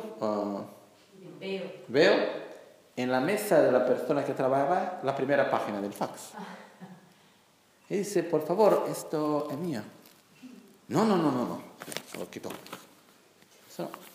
está escrito mi nombre. No, no, no, imposible. No me lo quería dar. Dice, hello, si ha escrito mi nombre allá. No, no, no, no lo quería por nada. Era una cosa al mismo tiempo muy personal de Rinpoche, no es que se podía poner así por ahí. Dice, no, él no quería darme.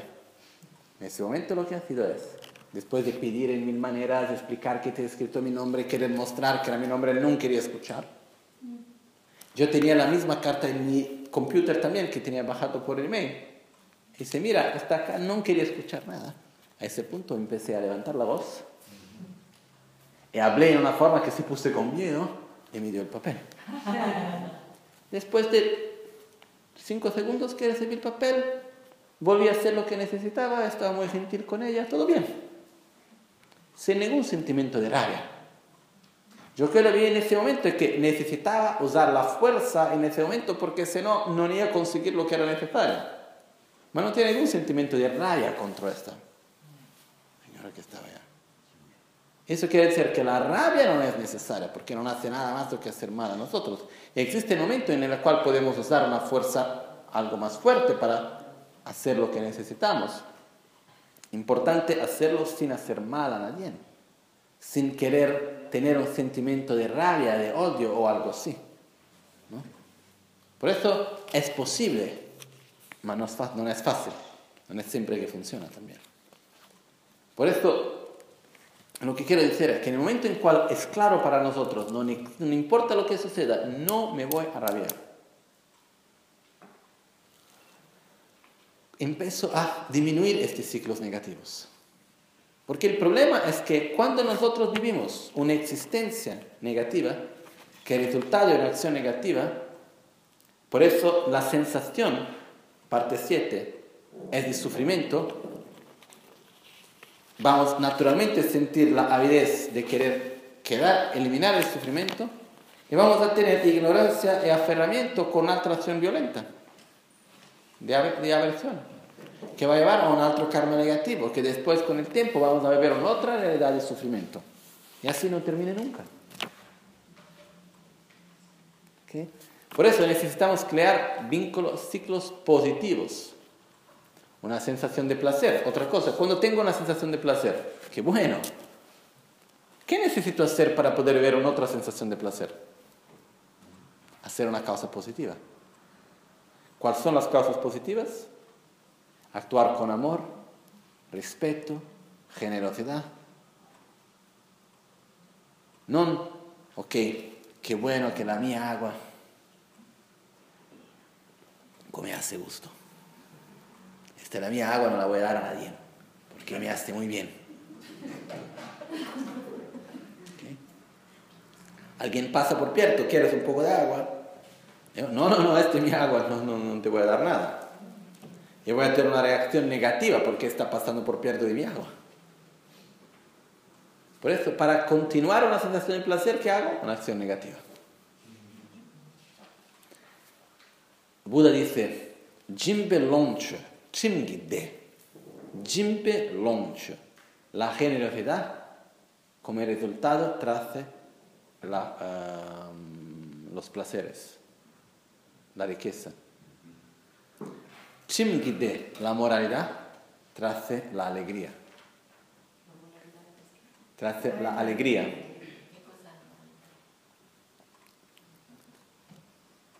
La moralidad es la capacidad de hacer lo que sabemos que no hace bien y de abandonar lo que sabemos que nos hace mal. ¿Okay? lo que quiero decir es, cuando nosotros sentimos un placer de algo bueno que conseguimos obtener, por ejemplo, el agua, ¿qué hacemos? Para conseguir a continuar a tener la sensación de placer, ¿vamos a ser generosos o vamos a ser avaros? La tendencia es No quiero, es mi agua, es muy buena, no la voy a dar a nadie. Por eso no creamos un vínculo, un ciclo positivo. Porque el momento que tengo la sensación de placer, que es resultado de una acción positiva que he creado en algún momento, para hacer con que esto pueda continuar cada vez más, necesito continuar a hacer acciones positivas. Por ejemplo, la generosidad va a traer bienes materiales y placeres. Sin dar, no voy a recibir nada. Por eso, ¿cuál es la causa para recibir? Donar, dar a los otros. Por eso, si quiero recibir cada vez más, ¿qué necesito hacer? Dar también. Por eso lo que sucede es que no solamente podemos intentar cortar los, los ciclos negativos, mas podemos también poner energía para aumentar los ciclos positivos en nuestra vida. ¿Ok? ¿Está claro? Ok. Lo que sucede es, ¿cuántas acciones hemos hecho en pasado? Hemos hecho en pasado. Infinitas. El karma tiene cuatro características. Cuando se habla de formación kármica, existencia, el karma tiene cuatro características importantes, que son le maceva da maceva, uh, che vuol dire non si puede uh, experimentar un resultado sin que se tenga creado las causas. Todo lo que experimentamos es porque nos mismos hemos creado las causas en algún momento. Uh, lo que el karma es coherente, o sea, un karma positivo va a traer un resultado positivo, un karma negativo va a traer un resultado negativo. Es como una semilla de manzana, no puede hacer una naranja. Voy a plantar una semilla de un tipo, va a traer resultado del mismo tipo. No es posible que una acción, cualquier acción que nosotros vamos a hacer, más ciego o más tarde, va a traer su resultado. La única excepción es que se puede ser purificado o eliminado. Es posible que una semilla, un poco como muy parecido como la semilla de loto, la flor, de lotos, dice loto, ¿no?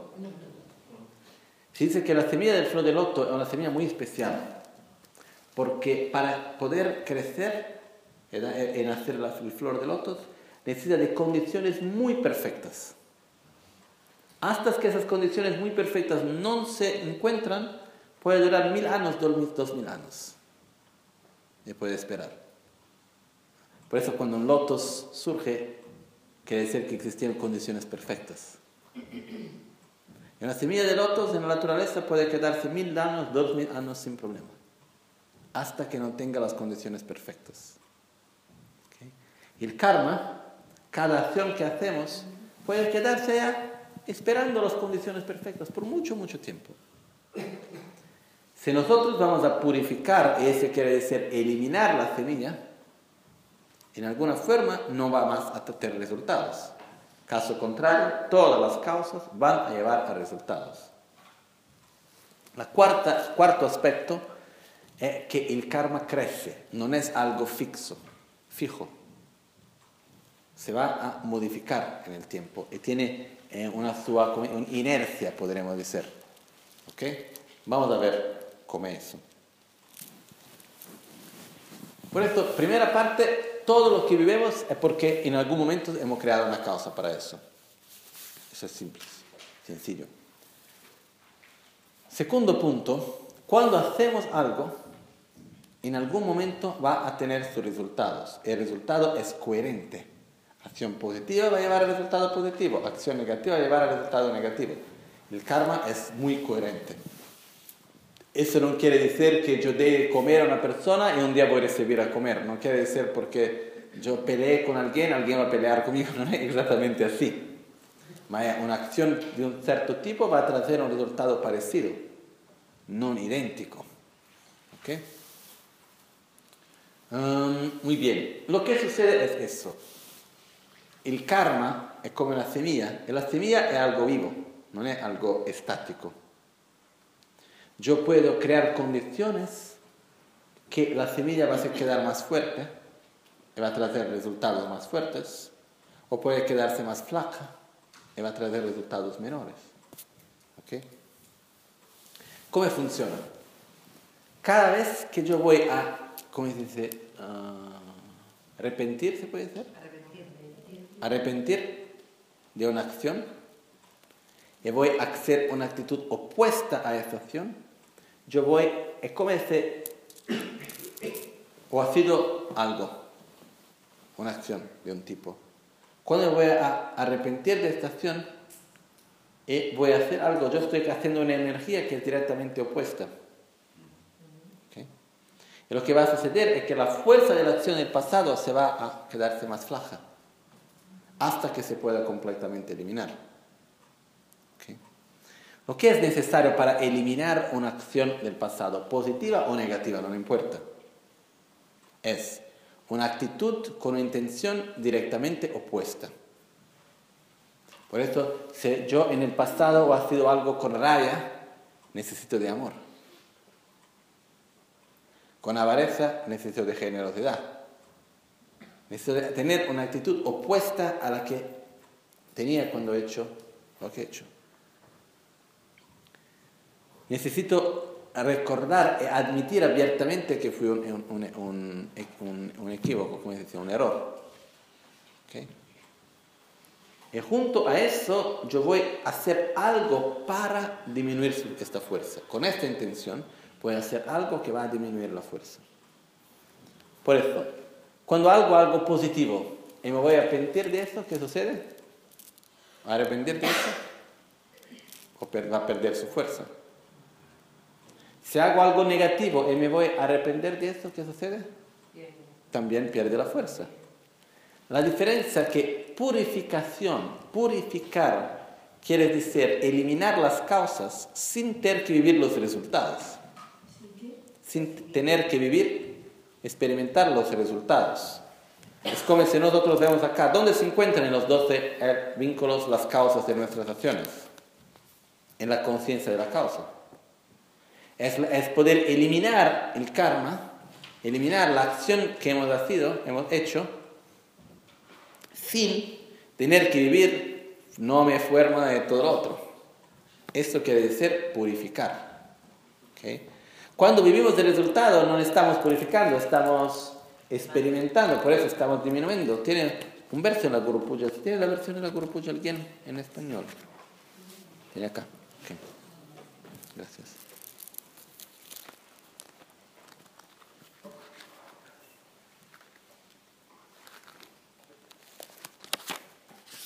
Porque es un verso que normalmente tiene una, una traducción equivocada. Voy a ver cómo está en español. Acá está a mano está corregido. Verso 96, que dice, Nö chu dikpe drebu yong kante mi de dung a chartar bab gyur kyan lenge drebu sebe gyur tong ne kien en lam tu longwar jingi lo. Aunque todo el entorno y sus seres se llenaran de los frutos de mis deudas kármicas, está, en la traducción original está escrito de sus deudas kármicas, está equivocado la traducción, de mis deudas kármicas y como lluvia caer en sufrimiento indeseados, solicitamos vuestras bendiciones para tomar estas condiciones desgraciadas como el camino, contemplándolas como causas para agotar las consecuencias de nuestro karma negativo. Quiere decir, la purificación es una amnistía, no tener que pagar la deuda. Cuando estoy pagando la deuda, ¿la deuda está disminuyendo o no? Sí. Por eso yo estoy eliminando la deuda cada vez que la, la voy a pagar. Sí. Parecido con esto, cada vez que vivo una experiencia de sufrimiento, estoy disminuyendo un karma negativo. Esto no es purificar, es vivir el resultado. Por eso yo lo estoy, acá estoy de la palabra, yo lo estoy agotando. ¿Es correcto decir? Yo lo estoy agotando. ¿Ok? Por esto, si yo consigo vivir en así, es mucho mejor, porque no voy a tener más reacciones negativas. Porque cuando vemos el resultado del sufrimiento, muy bien, lo que estoy viendo, el resultado de acciones negativas que he hecho en pasado, muy bien, van a disminuir. Es como menos deudas que tengo. Pero esto no es purificar. No es con el sufrimiento que se va a purificar. Con el sufrimiento se va a vivenciar resultados de acciones negativas del pasado. Y por eso se van a disminuir. Pero esto no quiere decir purificar. Porque si así, si fuera con el sufrimiento que se purificaba, íbamos a hacer los malas con puntas de, metal, íbamos a hacer las secciones de purificación. Y nos iban a poner todos juntos a purificar. ¿no? la verdad es que no es así que funciona. No es necesario, no es con el sufrimiento que se purifica. Cuando vivimos un sufrimiento, estamos agotando las causas que hemos creado en el pasado. Y por eso no necesitamos una reacción de ponernos contra alguien. Porque si yo estoy viendo un sufrimiento, no es culpa de nadie, más de mis mismas causas que creé en el pasado. Es la persona que está junto, que está haciendo, es una condición a través de la cual las causas que creé en el pasado se están manifestando. ¿Okay? Por eso la purificación es cuando conseguimos eliminar las causas sin tener que vivir los resultados. Es como conseguir eliminar la deuda sin tener que pagarla. Una amnistía. Tenemos que pedir disculpas, hacer algo, pero no vamos a pagar. Es posible purificar en el momento en el cual nosotros tenemos una actitud opuesta a la acción que hemos tenido en pasado. Por esto, si tengo una actitud de rabia, necesito de amor para poder purificar. Y necesito también admitir abiertamente mis errores. Tengo que decir, muy bien, esto fue equivocado. Cada vez que conseguimos admitir, si puede ser correcto, admitir abiertamente algo, esto va a disminuir la fuerza de la acción cuando abrimos. Por eso también que se dice que las acciones positivas no tenemos que contar a nadie. Cuando hacemos algo positivo no necesitamos ir a las 10 direcciones y decir, mira lo que yo he hecho. No necesitamos, lo hacemos porque lo hacemos. Cuando hacemos algo negativo es importante abrir y decir, mira lo que he hecho. Sin intentar esconder de nosotros. Normalmente hacemos el contrario, ¿no? Cuando hay algo que estamos muy orgullosos, debemos decir, ah, qué bueno, mira que he hecho, que soy un buen practicante, cuando hacemos algo negativo no voy a contar a nadie, me voy a esconder de mí mismo también. Eso lo que hace, hace que aumenta cada vez más, tenga más fuerza. Cuando hacemos una acción y no la contamos a nadie, la tenemos secreta, esta acción tiene la tendencia de crecer con más fuerza. Tiene una inercia que va a crecer. Por esto, lo mismo para el positivo y para el negativo. Por esto, cuando hago algo negativo y no lo voy a contar a nadie, ¿qué sucede? Se crece. Por eso que es muy importante el concepto de algunas veces poder abrir con alguien, al menos una persona, y decir, mira, o ha sido ese, ese, el otro de equivocado. No necesitamos del perdón de nadie, no estamos hablando de alguien nos, que nos perdonar, ¿sí? No necesitamos del perdón, mas necesitamos nos abrir. Necesitamos compartir que es ser consciente de nuestros errores. Esto es importante. Por eso en la meditación se hace que se va a visualizar delante de Guru Buda, y delante de Guru Buda de los seres sagrados va a decir, sí, o ha sido eso, eso, lo otro de equivocado. Para tener conciencia, no es un sentimiento de culpa que tenemos que generar. La tenemos que admitir abiertamente nuestros errores para no repetir más y para hacer una, una acción con la dirección opuesta. Y acá entra la purificación. Por eso es posible purificar. La misma manera que es posible también eliminar las causas positivas que creamos. ¿eh? Si yo voy con mucho esfuerzo a crear acciones positivas, y después, por ejemplo, se dice que con la rabia se puede quemar muchos karmas positivos. En esto Nagarjuna lo describe con muchos detalles. No voy a entrar ahora porque es un poco fuerte de más. Cuando dice la fuerza de la destrucción de la rabia, es increíble. Lo odio, la rabia. Es algo increíble la fuerza que se habla de eso. Depende contra quién tengo rabia. Sea una persona del mismo desarrollo espiritual que yo tengo, se tiene un desarrollo espiritual menor o, mayor. Yo los resultados son terribles. La cantidad de acción positiva que se va a destruir es enorme. Es algo así que no, no, ¿cómo dice? No me gusta ni hablar. Cada momento de rabia se puede destruir si dice un eón de acciones positivas. Más o menos esos son los números. Eh, lo que sucede es que cuando tenemos un momento de rabia contra alguien que tiene un desarrollo superior nuestro, por ejemplo, nuestro guru, un bodhisattva, algo así. Esto tiene un poder muy, muy grande. Es claro que también existe un poder de acumulación de méritos muy, muy grande en relación a seres más sagrados, como en Bodhisattva, por ejemplo. Pero el poder de destrucción es enorme. Por eso que yo soy muy seguro que si nosotros teníamos conciencia del poder de destrucción que tiene la rabia, no le diríamos más enfadar. No importa lo que sucede. No lo vamos a hacer. Por ejemplo, ¿qué sucede si un día yo me empiezo a pelear contigo? Y tú me vas a dar un... Me vas a comenzar a bater en la cara y me voy a romper el nariz. Está todo muy mal. La próxima vez que quiero pelear contigo, ¿me voy a hacer la misma cosa o no? Difícil. Porque tengo una experiencia que el resultado es muy malo. Si nosotros teníamos verdaderamente conciencia y clareza del mal que hace a nosotros la rabia, no, no haríamos más, nunca más tener esa reacción. Soy muy seguro de eso. Por eso lo que puede suceder es que nosotros conseguimos, podemos eliminar las causas positivas y las causas negativas. Cuando vamos a eliminar las causas negativas se llama una purificación. Se puede hacer generando una mente de bodhicitta, de amor, de compasión, de respeto, de generosidad y con la conciencia de tener hecho un error, hacer algo para purificar. Existen mil prácticas distintas de purificación, de meditaciones, a ayudar a alguien, y cosas así que se pueden hacer también. Y así se va a generar una fuerza opuesta a la acción que hemos hecho en pasado. Eso va a ser una fuerza de purificación.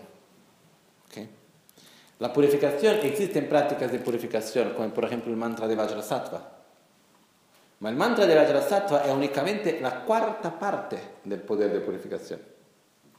Antes de, para poder purificar de verdad, no es necesario únicamente recitar Vajrasattva, no funciona. Yo puedo estar no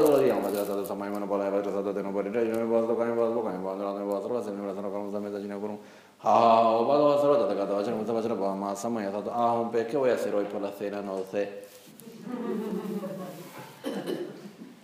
No es así. ¿Tiene un poder de la recitación? Sí, pero no es eso que funciona.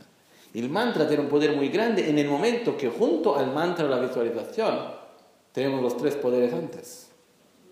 Que tener una actitud opuesta a la acción negativa que hemos hecho antes.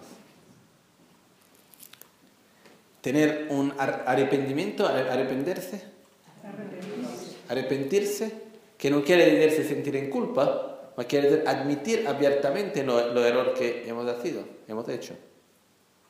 Y la tercera parte, tener un compromiso de no repetir más la misma cosa.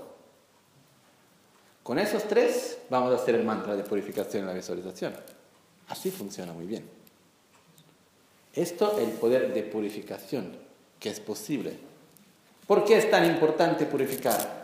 Porque tenemos un control muy pequeño de las condiciones que vamos a crear y no queremos tener resultados negativos. Por esa razón, Es mejor, cuanto menos causas negativas tenemos, es mejor.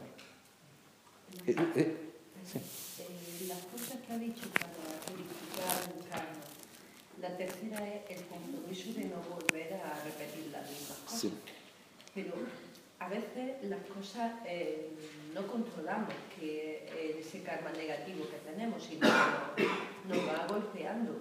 ¿Cómo podemos saber cuál es ese karma para no volver a repetir? Cuando decimos de no volver a repetir, eh, por ejemplo, yo me peleé con alguien eh, usé palabras violentas. Yo me acuerdo de eso y decir, esto no me hace nada bien. Por eso me voy a arrepentir de tener peleado, de, de, decir lo que dice, porque tenía mucha rabia, eso no hacía bien. No me voy más a pelear, no me voy más a usar mis palabras de una forma violenta. Eso es el compromiso que vamos a generar. Pero cuando son karmas que nos vienen de vidas pasadas, ¿no lo recordamos? Lo que sucede es el karma es el resultado de lo que nosotros vamos a vivir. La acción no tiene como no nos recordar, es algo que estamos haciendo ahora. ¿no? Más karmas de otras vidas, lo que sucede es que nosotros somos muy sencillos, no existen muchas cosas. Por eso, todas las acciones, por eso cuando dices, yo voy a purificar y voy a arrepentir, a, admitir abiertamente todas las acciones que he hecho en pasado con rabia, con envidia, con eh, celo, con avaricia, todas las veces que usé mi palabra de forma violenta, todas las veces que usé mi cuerpo de forma violenta, toda vez que decía el sufrimiento a alguien, admito abiertamente todos esos errores y tengo el compromiso de no repetir más. Por eso se hace la purificación en una forma general, porque no tenemos memoria de cada cosa que hemos hecho. No, no, no, conseguimos tener memoria ni de que hemos comido ayer, ¿no? ¿Cómo podemos recordar de las acciones del pasado? Las otras vidas, esa vida misma no nos conseguimos recordar de todo, ¿no? Por eso se hace la purificación de una forma más general. Pero es más importante poder a cada día hacer la purificación del día, al menos. ¿Qué? Por la noche, hoy durante el día, ¿qué he hecho de positivo? Ah, voy a regocijar. Qué bueno, cuando nosotros conseguimos regocijar, ¿se dice? Cuando nosotros conseguimos regocijar de algo, damos más fuerza que la misma acción positivo o negativo. Si hago algo negativo y regocijo de esto, doy más fuerza a esta acción. Si algo hago positivo y regocijo, también doy más fuerza a esta acción. Por eso, por la, por la fin del día, muy bien, ¿qué he hecho hoy? Ah, hoy escuché enseñanzas, qué bueno. Voy a regocijar de las cosas buenas. Ah, hoy hablé mal a que la persona sentí un poco de celos, eso. No, no, esto no está por nada bien. No debo más hacer algo así empezó a hacer algo para purificar. Si nosotros conseguimos a cada día hacer eso, despacio conseguimos, como mínimo, hacer que el karma no va a crecer, que es ya muy bueno. ¿Okay?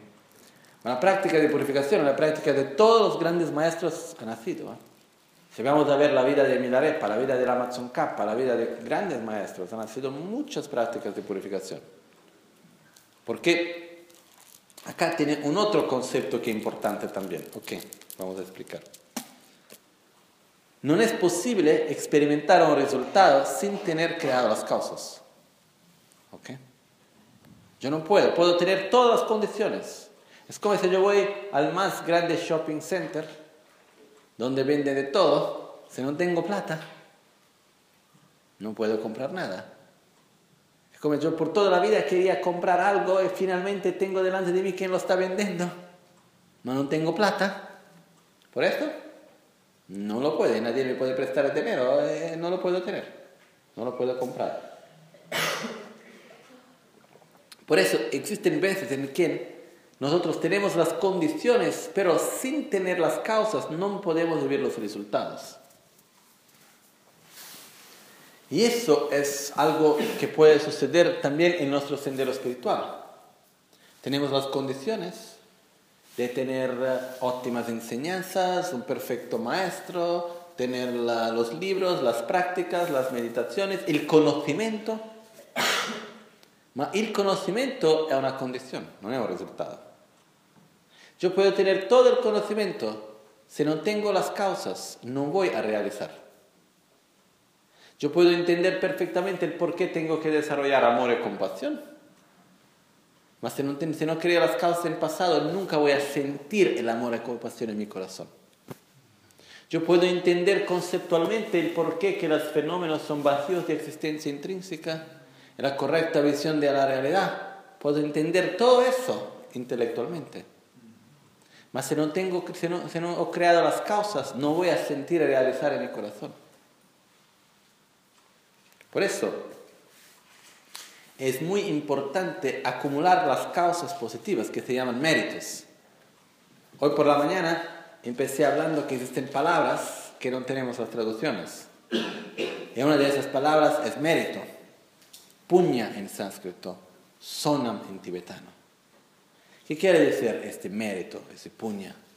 Son causas positivas. Si nos vamos a ver en los 12 vínculos, son acciones que están allá, come en la conciencia de la causa semillas positivas. Sin los méritos yo no puedo vivenciar el resultado. No es posible. Sin tener las causas positivas acumuladas, no es posible vivenciar el resultado. Por eso que también en nuestro sendero acumular causas positivas es muy importante. Porque cuando voy a desarrollar un verdadero amor, ¿qué tipo de sensación voy a tener? De placer. Voy a sufrir menos. Eh, eh, ¿Dónde se manifiesta el karma? En la sensación. Por eso, si tengo una sensación de placer, es resultado de un karma positivo. Si no tengo, si yo no creo las causas positivas, no voy a poder vivenciar el resultado del placer. Va a quedarse algo conceptual. Y no voy a conseguir sentir y realizar.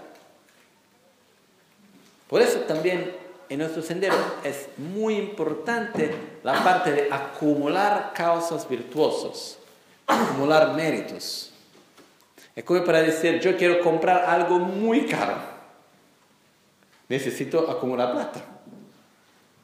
Si no, el día que voy a llegar donde me lo están vendiendo, que no es tan fácil así, no voy a poder comprar. Porque por la estrada me fui gastando todo. Estuve muy concentrado en llegar donde quiero llegar. Eh, pues estaba muy concentrado en poder llegar hasta el lugar donde venden eso.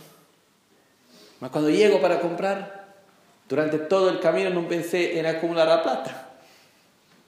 ¿Y qué ahora?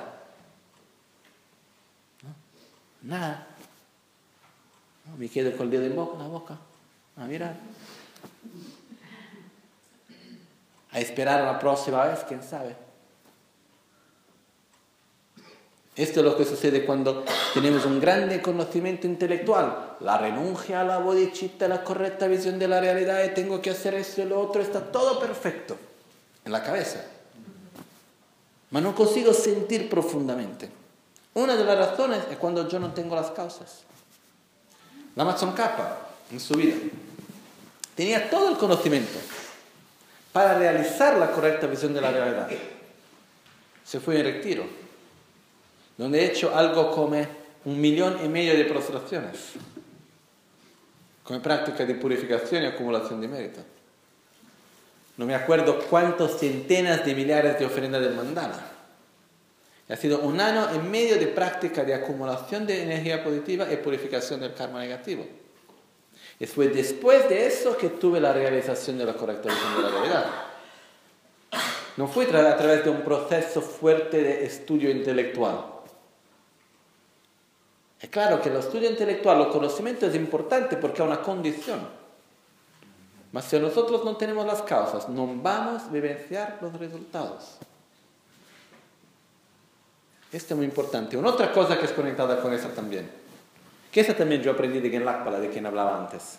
Es muy interesante porque Genlakpa estuve con mi maestra que murió algunos años atrás, con quien yo recibí una sola vez un enseñamiento formal, que duró, no sé, dos horas, algo así. Todo lo que aprendí con ella, fueron muchas cosas, fue en la vida de todos los días, viviendo juntos. Eh, vivamos, nosotros vivíamos en la misma casa. ¿no? eh, que estaba diciendo antes de eso, sobre la importancia de las causas. Que en la una vez me dice, mira, cuando compras algo y lo consigues obtener, la plata que usas para comprar es la condición. Pero cuando consigues comprar algo, ¿estás gastando? ¿Se gastar? Sí. Estás gastando no solamente plata, pero también causas positivas que has creado en pasado. Por esto, antes de ponerte a comprar mil cosas, tienes que elegir las cosas que verdaderamente te sirven. Porque no está únicamente gastando plata, está también gastando las causas positivas del pasado. Si vamos a ver lo que sucede en Occidente, es que tenemos muchas condiciones buenas, pero no conseguimos obtener el resultado que queremos que la satisfacción.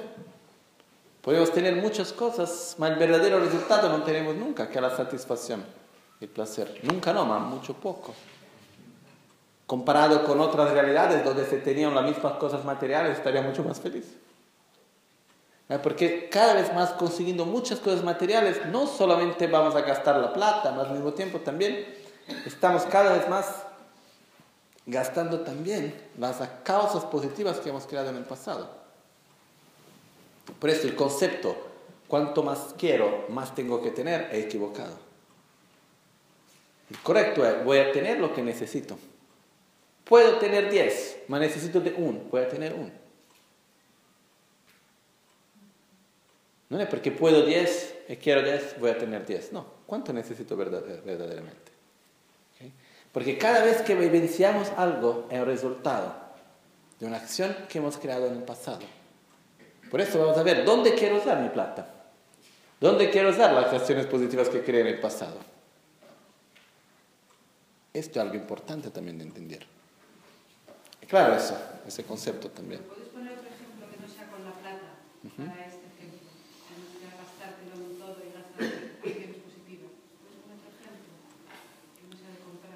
Sí, sí. Me despierto por la mañana. Tengo una energía durante el día. Tengo que elegir dónde quiero poner mi energía. Si la voy a poner en un lugar, no puedo poner en otro. Porque si me voy a cansar mucho, después que tengo la condición para hacer algo, no tengo más fuerza para hacerlo. Por eso, si yo puedo, no sé, me gusta correr, me gusta ir a la playa y nadar. Mas yo sé si por la mañana voy a nadar demasiado, cuando llegar por la tarde no voy a tener más energía para hacer las otras cosas. Por eso es necesario para nosotros también saber gerenciar, ¿sí dice? gestionar la nuestra energía, gestionar los recursos que tenemos. Entre los recursos, uno de los más importantes se llama los recursos kármicos, son las acciones que hemos hecho en el pasado. Por esto tenemos que tener un cuidado. La misma cosa, por ejemplo, ¿dónde vamos a poner nuestra energía?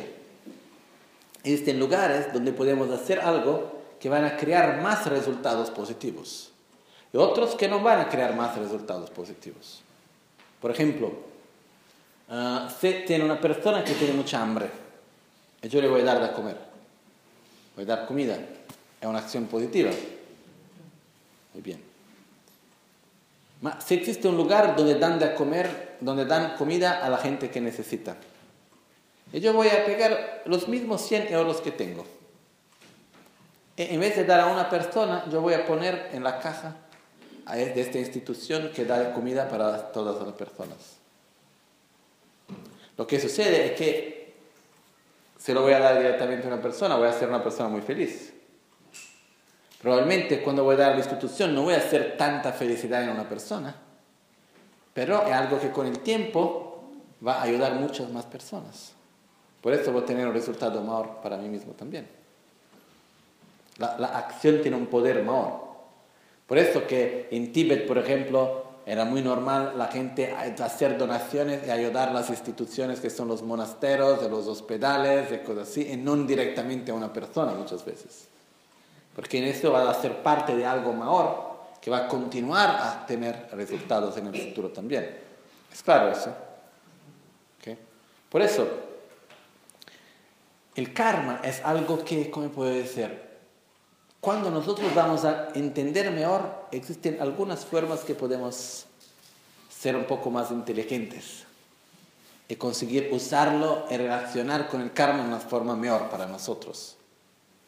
Por eso existen conceptos muy importantes, como por ejemplo, necesitamos acumular méritos, necesitamos acumular causas positivas para poder hacer lo que quiero. Si yo quiero desarrollar mis calidades, si yo quiero desarrollar amor, compasión, generosidad, necesito de méritos, necesito de causas positivas. Si no, no voy a conseguir. No va a ser posible. Por eso, ¿qué voy a hacer? Dar. Una de las mejores formas para acumular méritos es con acto de generosidad, dando algo para los seres sencientes, ofreciendo a los seres sagrados, materialmente, emocionalmente. Por ejemplo, si yo estoy por la calle y voy a hacer un, sonriso, dice? Pues sonreír para alguien, pues dar amor. Es una forma de generosidad. ¿no? Existe un ejercicio que a mí me gusta mucho. Muy sencillo. Muy sencillo. Que es, al menos una vez por día, decir para alguien, no verbalmente para no crear problemas, interiormente, decir para alguien, te amo. Deseo que tú seas feliz. Alguien que no conocemos por la calle. Esto, una vez pensé mucho en eso, que estaba, en un periodo que estaba pensando en eso, eh, tuve una experiencia muy especial para mí, que me encontraba en, en San Paulo, en un lugar que se llama Villa Magdalena. Estaba esperando un amigo que se fue a correr el coche. Y acerca de su casa estaba una construcción que estaban haciendo y tenía un trabajador, ¿cómo se llama? Un pedrero, un, un peor, que estaba con su capacete casco, estaba con su casco allá, que empezó a mirarme. Normal, yo estoy vestido así, ¿no? Empezó a mirarme y yo me puse a mirarle. Normalmente, ¿qué sucede cuando alguien te mira y tú le miras en los ojos? Mira abajo, ¿no? No, te, no te mira más. En este caso, me puse a mirar a mí, yo me puse a mirar a ella y continuó a mirarme. En cuanto me miraba, yo empecé a pensar, deseo que tú seas feliz, a dar amor. ¿Eh? Despacio comencé a, hacer un sorriso, ella también comenzó a hacer el mismo sorriso. Y nos quedamos a mirar uno al otro por tal vez, no lo sé, un minuto, dos minutos, no sé. Un tiempo que pareció muy largo. Eh, después de un momento llegó el coche, algo así, me fui. Y fue una sensación de mucha alegría. Algo tan sencillo. Por eso, si nosotros conseguimos en la día de todos los días de nuestra vida, vamos en uh, el mercado, comprar algo, tiene alguien que nos está vendiendo, mirar en los ojos y decir en el corazón, deseo que tú seas feliz. Abrir el corazón para esa persona. Un minuto, 30 segundos. ¿Es difícil? No necesitamos decirlo verbalmente porque si no podemos crear problemas. en nuestro corazón, en nuestra mente, hacer eso. Y despacio vamos a ver que algo que va a generar mucha alegría. Esta es la forma de dar, la generosidad de dar amor. Y si conseguimos hacer eso con la gente por la calle, alguien viene a nos preguntar algo, estamos abiertos. Vemos a alguien, somos gentiles. No importa, en nuestros días, todos los días tenemos que tener que ver con mucha gente, ¿no? Dar amor. Porque la generosidad no es únicamente materialmente. Yo puedo materialmente dar cosas, esto también está bien. Pero la generosidad es también de dar amor, de dar protección, de dar el Dharma. Pero yo pienso que la primera que tenemos que poner en práctica es la generosidad de dar amor. Es, así, es tan sencilla, no necesitamos de nada. Únicamente alguien. Puede ser un perro, un animal, una persona, no importa. Un ser que está delante de nosotros, vamos a sentir amor por este ser. Nosotros estamos dando, compartiendo. Y esto nos va a traer alegría, esto nos va a ayudar a generar energía positiva. Vamos a acumular méritos, vamos a hacer acciones positivas. Pero tener esta conciencia en la vida de todos los días es importante, que necesitamos acumular méritos, necesitamos generar energía positiva. Porque este siglo de los doce vínculos no es únicamente un siglo negativo, también podemos crear siglos positivos. ¿Por qué? Vamos a hacer acciones positivas, crear condiciones positivas, tener resultados positivos y así hacer más acciones positivas y en fin entrar en un ciclo positivo constante. No es que es todo negativo, pero es importante tener la conciencia que se pueden hacer acciones positivas, de que debemos hacer acciones positivas. Caso contrario, la vida va pasando y no tenemos conciencia de dónde estamos viviendo, de lo que está sucediendo en nuestra vida. Claro eso. ¿Okay? Por eso. Ahora,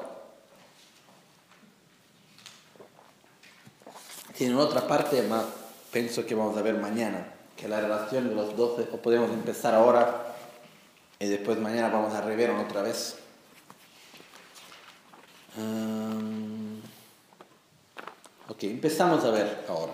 Después, con más calma, mañana vamos a terminar. Hemos visto hasta ahora los 12 vínculos interdependientes en relación general, a la vida en general, al karma en general. ¿ok? Y para mí es muy importante tener esta visión. En la gran mayoría de los textos que yo vi hasta hoy, siempre hablan de los 12 vínculos en relación específica con el proceso de renacimiento. Difícilmente yo vamos a ver que se habla de los 12 vínculos en relación a una enfermedad, a la amistad y a los otros ejemplos que hemos sido antes. ¿Okay? que existe también. ¿Okay? Muy bien. Si vamos a ver en relación con la, la vida y la muerte y el nacimiento. ¿Cómo sucede eso? Tenemos ignorancia, formación kármica y conciencia. Durante la vida hacemos muchas causas. Por eso muchas veces durante la vida estamos haciendo nuevas causas. Con ignorancia, formaciones kármicas, en la conciencia de la causa, creamos causas, causas, causas, causas durante la vida.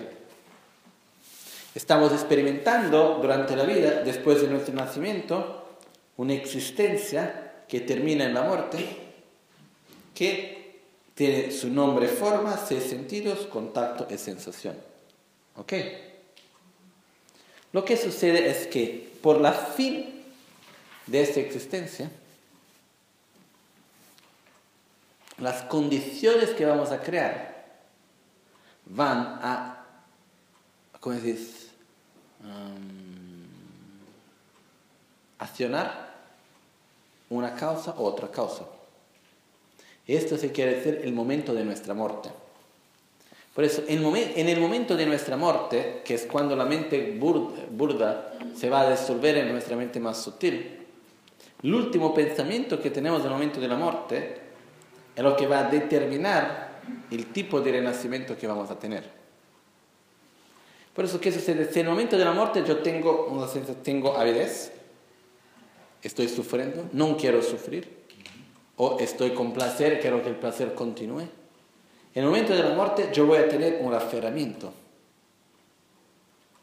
El aferramiento en el momento de la muerte es muy importante porque eso es lo que va a determinar qué tipo de causas yo quiero desarrollar. Y estas causas se van a manifestar en una existencia. Esta existencia es la existencia del bardo. Yo voy a renacer antes en el bardo. ¿Qué tipo de bardo yo voy a tener? Depende del momento de la muerte, qué tipo de pensamiento, qué tipo de actitud yo tuve, tuve en el momento de la muerte. Porque eso va a despertar causas que crean el pasado. Los tres amarillos, ignorancia, formación kármica y conciencia, tengo infinitas causas, buenas y malas. En el momento de la muerte yo puedo accionar una de esas. ¿Cuál? No sé. ¿De qué cosa va a depender? De las condiciones que voy a crear. La condición que es, la actitud interior que acá en los 12 se llama avidez, aferramiento y existencia.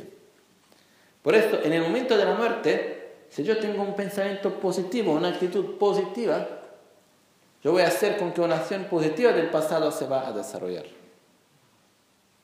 Eso quiere decir un renacimiento positivo. ¿Qué sucede si en el momento de la muerte yo tengo un pensamiento negativo? Voy a crear una condición para activar una acción negativa. Eso va a se manifestar en un resultado de un nacimiento negativo. Yo puedo tener miles de miles de miles de causas positivas.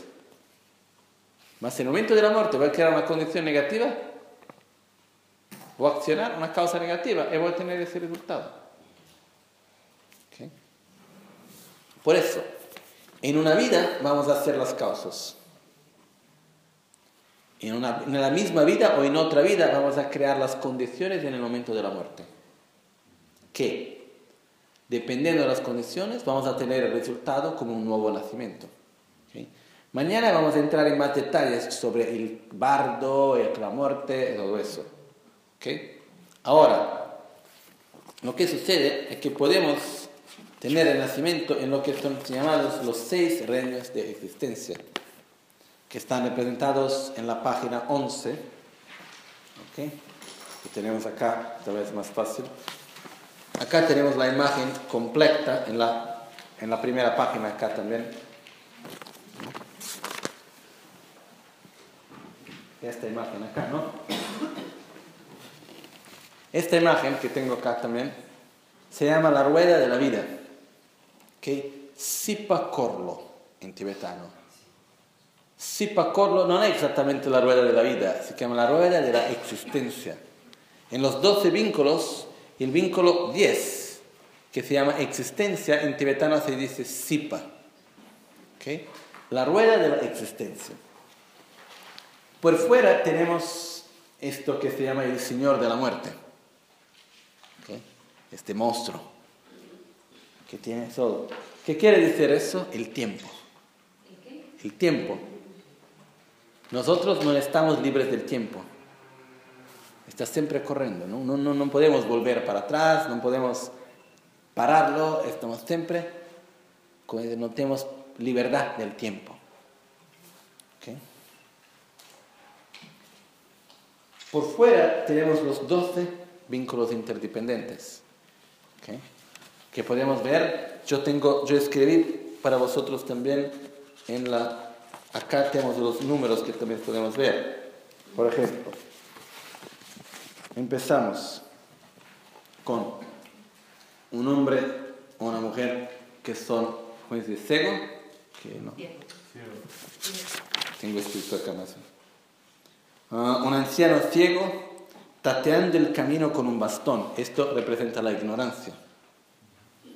Después vamos a tener la formación kármica, que es un alfarero dando forma al barro para hacer una vacía. La vacía simboliza las acciones del cuerpo, palabra y mente, a través de las cuales se modela el karma en la rueda de la vida. Uh, las improntas kármicas de acciones pasadas y de otras vidas afectan nuestro presente y vidas futuras, y formas y forma de tendencias como si fuera, como si fuera la rueda del alfarero que sigue girando tras un simple impulso. Pero tenemos acá el alfarero que está haciendo los vasos, que es la formación kármica. Después de eso, tenemos el próximo que es la conciencia. La conciencia es representada por un mono en un árbol. ¿no? Un mono uh, colgado en el, del árbol este representa nuestra conciencia y cómo tendemos a saltar de manera incontrolada de un pensamiento a otro. Nuestra mente, cuando vemos, por ejemplo, un mono en el, ah, en el árbol, ¿eh? ¿el mono cómo se queda? ¿Sentado a esperar? ¿O está a saltear de un, de un ramo al otro? Se está siempre saltando. De la misma forma, lo que sucede es que la, nuestra mente también está siempre a saltar de un objeto al otro.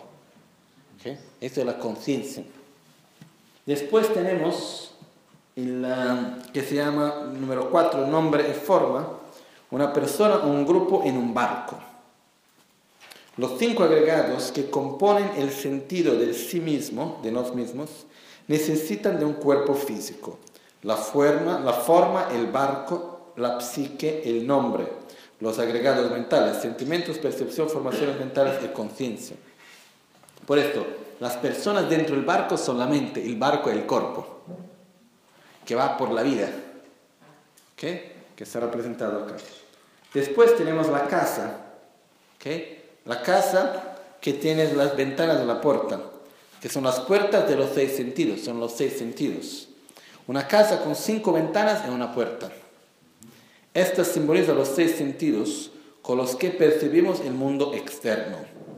En la rueda de la vida, estas representan por una casa vacía, porque en este momento los órganos del embrión están en desarrollo y, aún no, no funcionan. Esto en el momento del nacimiento. Por eso tenemos acá la casa donde tiene las cinco ventanas, que son los cinco sentidos, de la ventana en la puerta, que es el sentido de la mente. Después vamos a tener el contacto, que es una pareja besándose, que esto representa también la parte del el contacto que se va a generar en el momento, en el proceso del nacimiento, va a generar también de nuestros cinco sentidos, uno de los sentidos más fuertes, el contacto del tacto del cuerpo también. ¿Okay? Por eso es que se representa acá. Después tenemos el próximo, que es la sensación, que también es una imagen muy fuerte. La imagen de la sensación es una persona con una flecha en el ojo, que es la sensación de sufrimiento. Después vamos a tener la avidez, una mujer ofreciendo una bebida a un hombre. Esto representa la avidez, que es el querer el placer. Esto es lo que está, es tener el, el apego por el placer. Después tenemos el aferramiento, un hombre cogiendo una fruta de un árbol. Que tenemos acá, ¿dónde estás? En este caso está, no es, no muy bien como nombre, tiene un mono acá. normalmente, normalmente es un, un, hombre que está en a coger una fruta, quiere decir yo quiero más, quiero estar feliz, necesito de algo más, voy a, voy a, a correr más. Después de eso tenemos la parte de la existencia, que una novia bellísima a veces, eh, a, veces está representando por una pareja teniendo relaciones sexuales una mujer embarazada. ¿okay? Eso porque la imagen original es una pareja en relaciones sexuales. Pero después cuando esto... De, ¿Diseño se dice? Esto, esta pintura, este diseño. Diseño. Este diseño se quedó en muchos monasterios así también en vez de poner la pareja en relaciones sexuales, se ponían tal vez una novia o tal vez una mujer embarazada también. ¿no? Más original es la pareja en relaciones sexuales, que representa la existencia en el momento en el cual la vida, en la concepción, representa la concepción.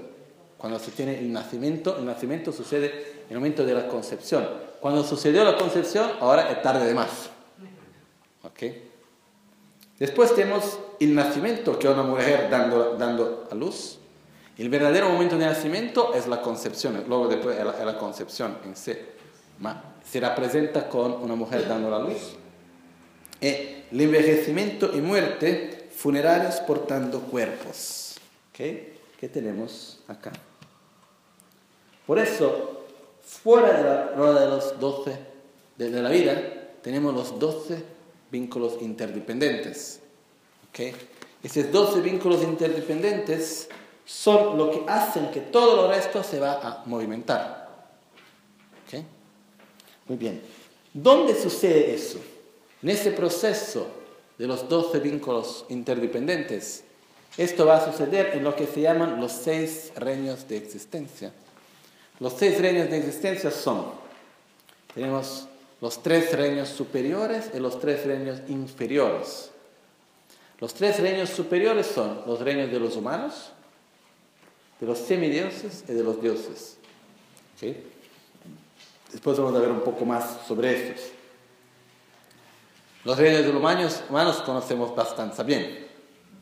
Entre otros sufrimientos, una de las características especiales de los reinos de los humanos es tener el sufrimiento de desear algo y no conseguir.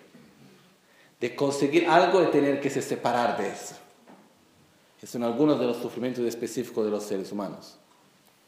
Después los dioses tienen una vida muy larga, muy bien, y por la fin de la vida van a perder todo. Después podemos hablar con más detalle sobre eso. Y los semidioses en realidad están muy bien. Pero tienen menos de los menos placeres de los dioses. Por eso están siempre con envidia de los dioses y nunca consigue vivir con placer lo que tienen porque están siempre a mirar lo que los dioses tienen y ellos no tienen. Después tenemos los tres reinos inferiores, que son los reinos de los animales, los espíritus famélicos, ¿se dice? Hambrientos. Hambrientos. Los espíritus hambrientos y los infiernos. En el centro de todo tenemos tres animales, que el serpente, la gallina, ¿se dice? Y el, eh, el cerdo. El cerdo es la ignorancia. El serpente la rabia, la gallina el atacamiento, el apego. Que son la raíz del samsara, la fuerza que hace que todo esto para adelante. Ahora, ¿qué sucede?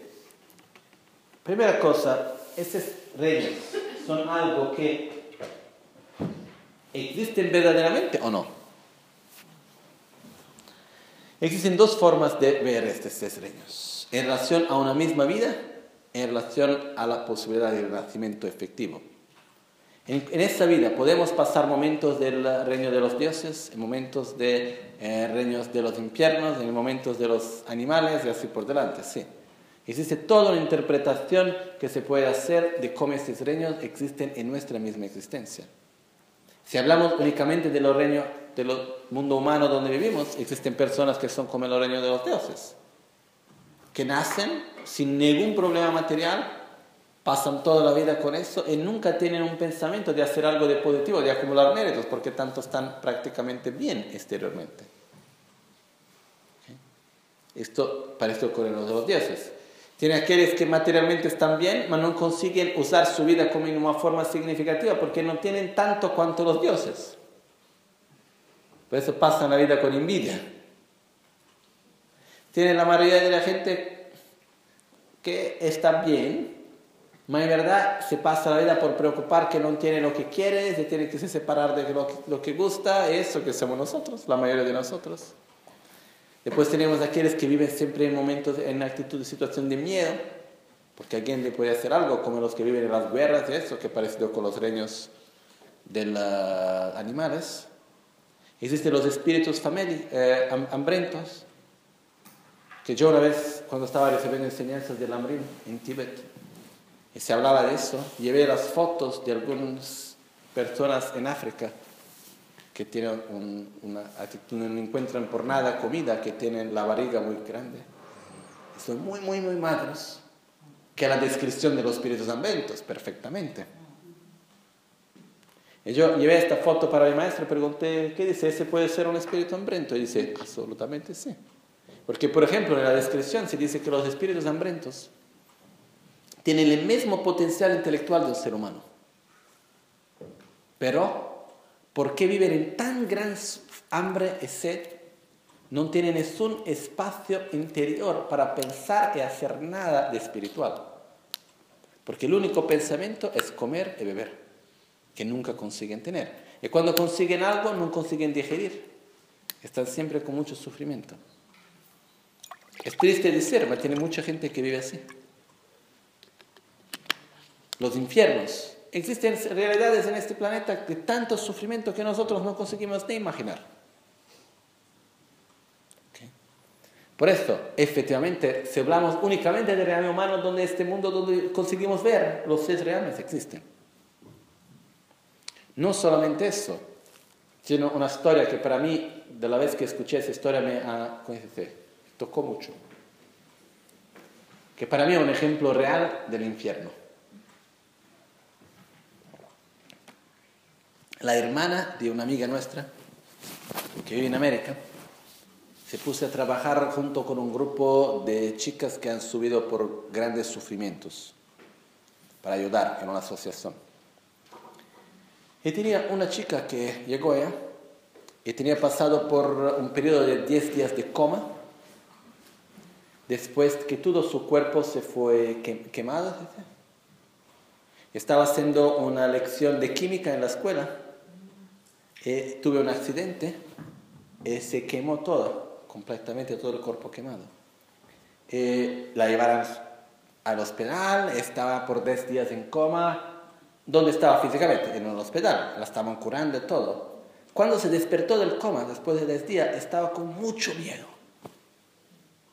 Y después de algún tiempo, cuando consiguió hablar, contó que durante estos 10 días de coma, la su experiencia interior era como un pesadelo, ¿sí? ¿Cómo se dice? Pesadilla pesadilla, nightmare, una pesadilla que no terminaba nunca de ser violentada y quemada, violentada y quemada, violentada y quemada, infinitas veces.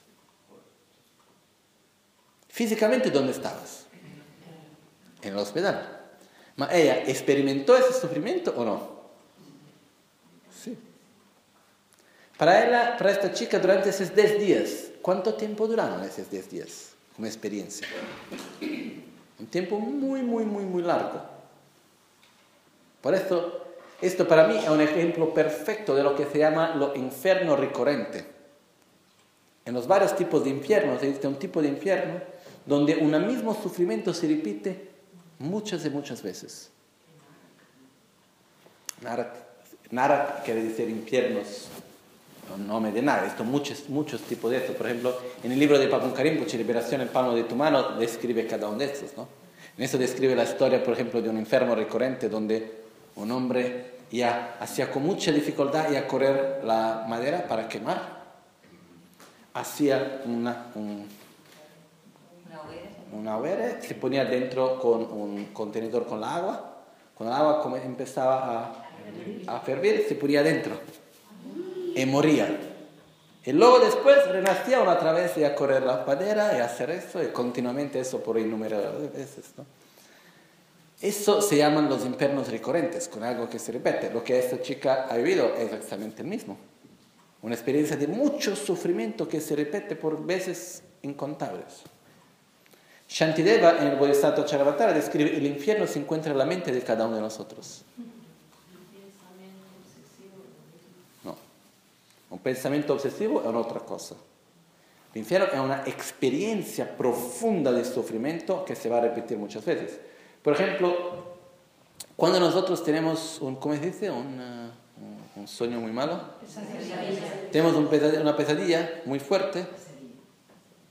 La experiencia existe. El sufrimiento existe.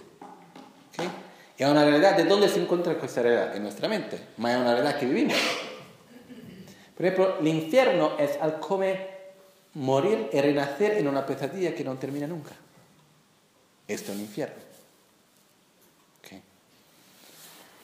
La verdad es que si nosotros empezamos a ver el mundo donde vivimos, yo pienso que la forma como están representados los tres reales es muy bonita.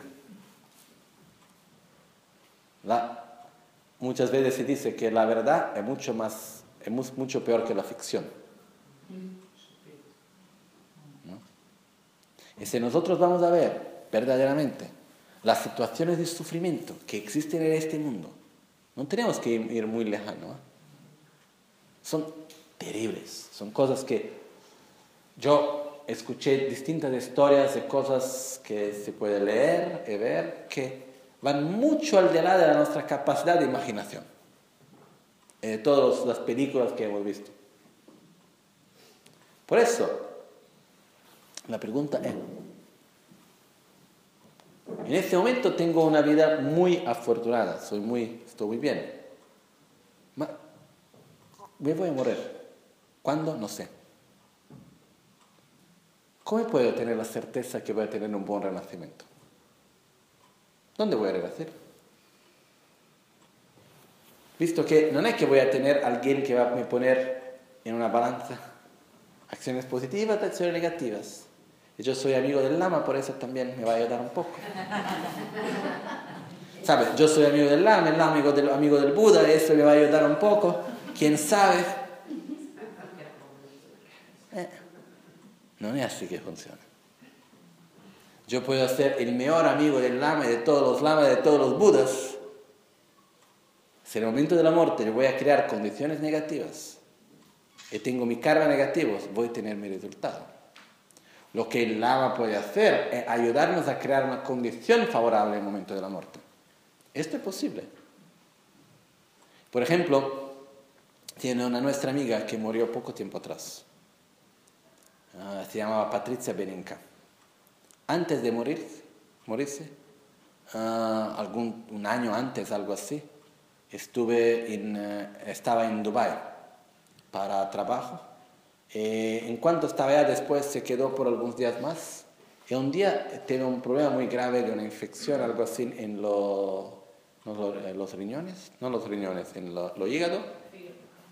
Y comenzó a vomitar sangre, todo lo otro, se quedó en el hospital, en coma también, una semicoma, algo así. Le dieron posibilidad de vivir de 40%, estaba muy, muy mala. Ella contó después, cuando volvió, que estaba mejor, que durante los días que estuve, 12 días, no sé cuántos días que estuve en esa situación de una casi coma, porque estaba en coma, conseguía ver lo que sucedía, tenía alguna conciencia muy mala, ¿no? tenía algo. Todo el tiempo estaba recitando el mantra de Rinpoche. Vajradara Munisha Sane Karma Vardanya Shri Varsamanya. Todo el tiempo dentro de su mente estaba recitando el mantra. Y dice que se sentía muy bien. Interiormente la experiencia era muy positiva. Una otra chica que conozco también, un día tuve un accidente en coche. Que el coche giró muchas veces y todo eso, y también perdió conciencia.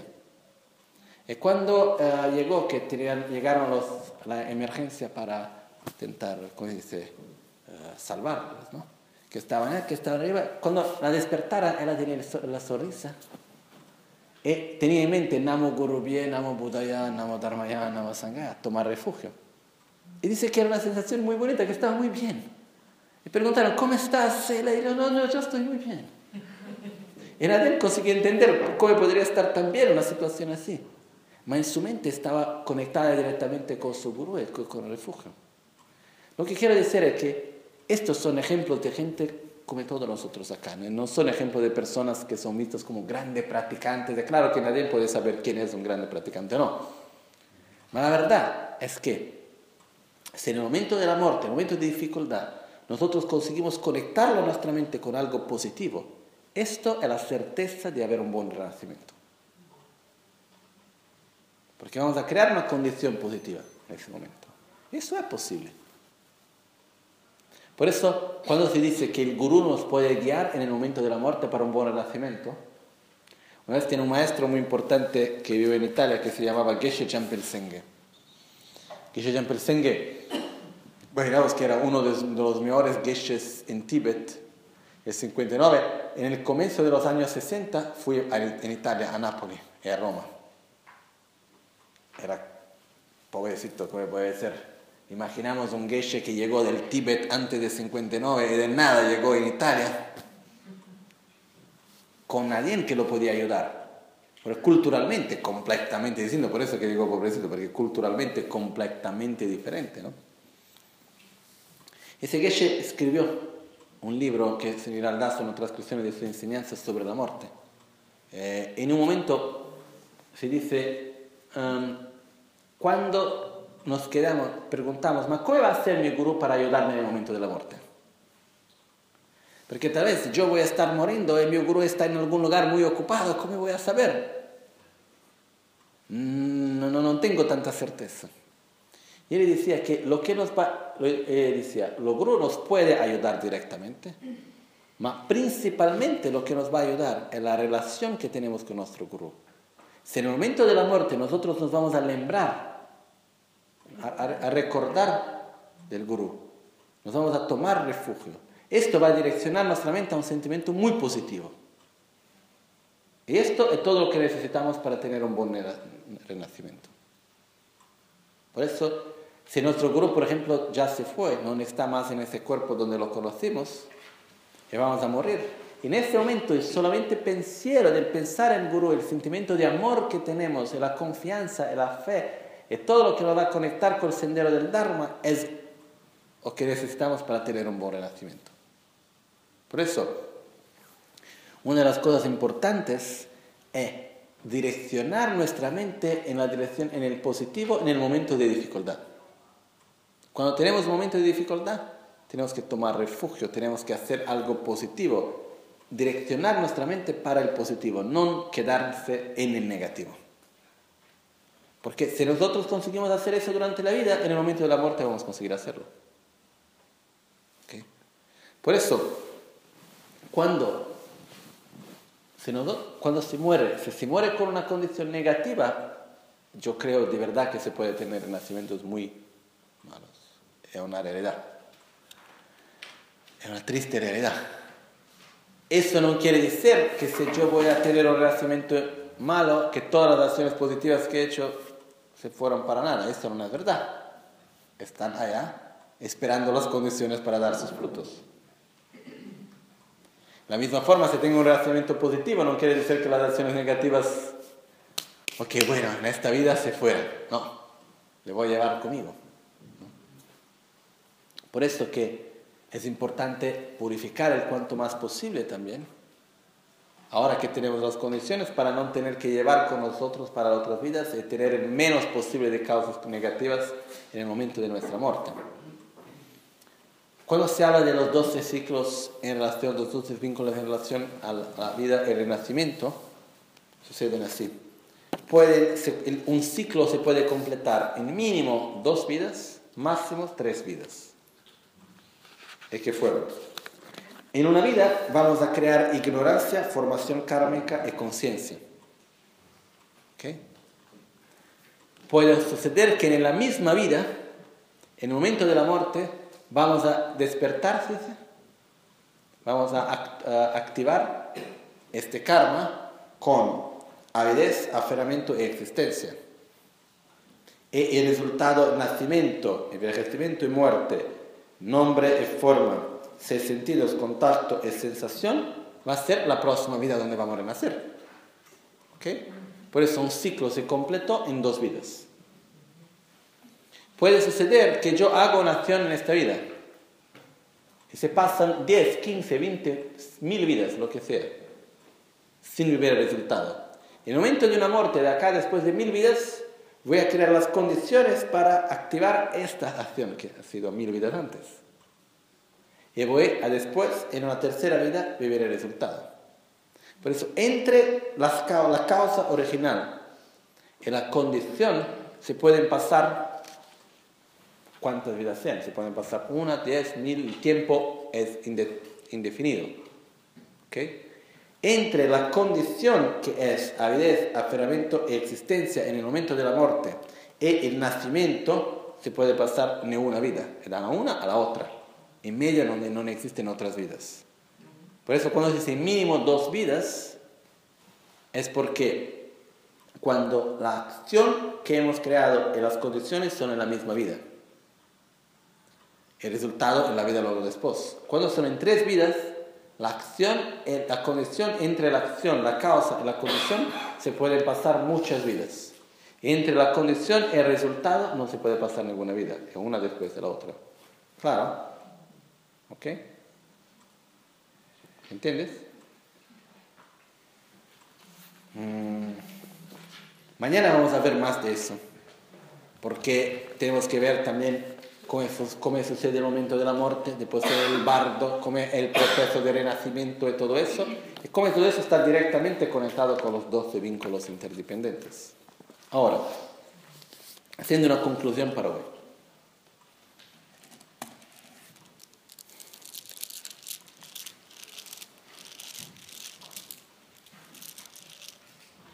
Cuando vemos los 12 vínculos, que no son tan difíciles, ¿sí? Intelectualmente de entender. El problema para entender los 12 vínculos que yo tuve en pasado, y yo vi otras personas también, es cuando se tiene a pensar que los 12 vínculos son puramente lineares. es que uno tiene que vivir después del otro. Cuando empezamos a entender que los 12 vínculos existen al mismo tiempo y que son de ciclos distintos y se van a sobrepor, es mucho más fácil de entender. Está claro eso, ¿no? Okay. Por eso que en el mismo momento podemos vivir todos los 12 vínculos, pero de ciclos distintos. Yo puedo vivir en el mismo momento ignorancia, formación kármica y conciencia de la causa de un ciclo. En el mismo momento yo voy a estar viviendo existencia, aferramiento y avidez de un otro ciclo, que es una condición que estoy creando. En cuanto estoy creando esa condición, estoy viviendo también, el nacimiento ya se pasó, mas estoy viviendo el envejecimiento, nombre, formas sentidos, contacto y sensación de un otro ciclo que está terminando. Por eso cuando muere un ciclo, tiene nacimiento del otro. Siempre. Cuando termina una existencia, va a nacer otra existencia. Por eso, están todos que vienen al mismo tiempo. Es muy importante entender también que causa y condiciones están siempre juntos. Tal vez una de las cosas más importantes que hemos visto hoy es que las condiciones de las causas se encuentran en el presente. Son la misma cosa. En el presente, la misma acción se encuentra en el momento presente. En relación al pasado, es una condición que va a hacer que las causas que hemos hecho en el pasado se van a manifestar. La misma acción en el momento presente es también una causa para un resultado que voy a vivir en el futuro. ¿Okay? Y así en todos los momentos. Y que también en todos los momentos estamos viendo distintas existencias, distintos resultados de acciones que hemos creado, hemos hecho en pasado. ¿Ok? Claro eso. Por eso, la ignorancia nos va a llevar a la formación kármica, que va a llevar a la conciencia, que va a dar nombre forma, seis sentidos, contacto, sensación. Si tienes contacto, vamos a tener avidez. Si tienes avidez, vamos a tener aferramiento, si tienes aferramiento va a tener existencia, que va a traer el nacimiento, que va a traer el envejecimiento y muerte. Para eliminar el envejecimiento y muerte tenemos que eliminar el nacimiento. Para eliminar el nacimiento tenemos que eliminar la existencia. Y así tenemos que eliminar el aferramiento, la avidez, la sensación, el contacto, los seis sentidos el nombre y forma, la conciencia, la formación kármica y por fin la ignorancia. Por eso la causa original que tenemos que trabajar es la ignorancia. Por eso que en todas las enseñanzas del budismo, ¿cuál es la más importante que se pone más énfasis? La correcta visión de la realidad, la sabiduría. Porque es el, único lugar donde verdaderamente podemos hacer algo. ¿Por qué? Los ciclos de los doce se dividen en venenos mentales, acción kármicas y resultados de sufrimiento. Los venenos mentales van a llevar a las acciones que van a llevar al sufrimiento, que van a llevar a los venenos mentales, que van a llevar a las acciones y así por delante. Por eso lo que sucede es, el único lugar donde verdaderamente podemos hacer algo es eliminar la nuestra ignorancia. Sin eliminar la ignorancia vamos a continuar en el mismo ciclo. Tenemos que nos acordar que la ignorancia no es un estado conceptual, es algo mucho más profundo dentro de nosotros la parte intelectual ayuda, pero no es todo. Necesitamos entender, comprender y meditar para poder realizar la correcta visión de la realidad, que también tiene distintos niveles de correcta visión de la realidad que necesitamos desarrollar. ¿Qué?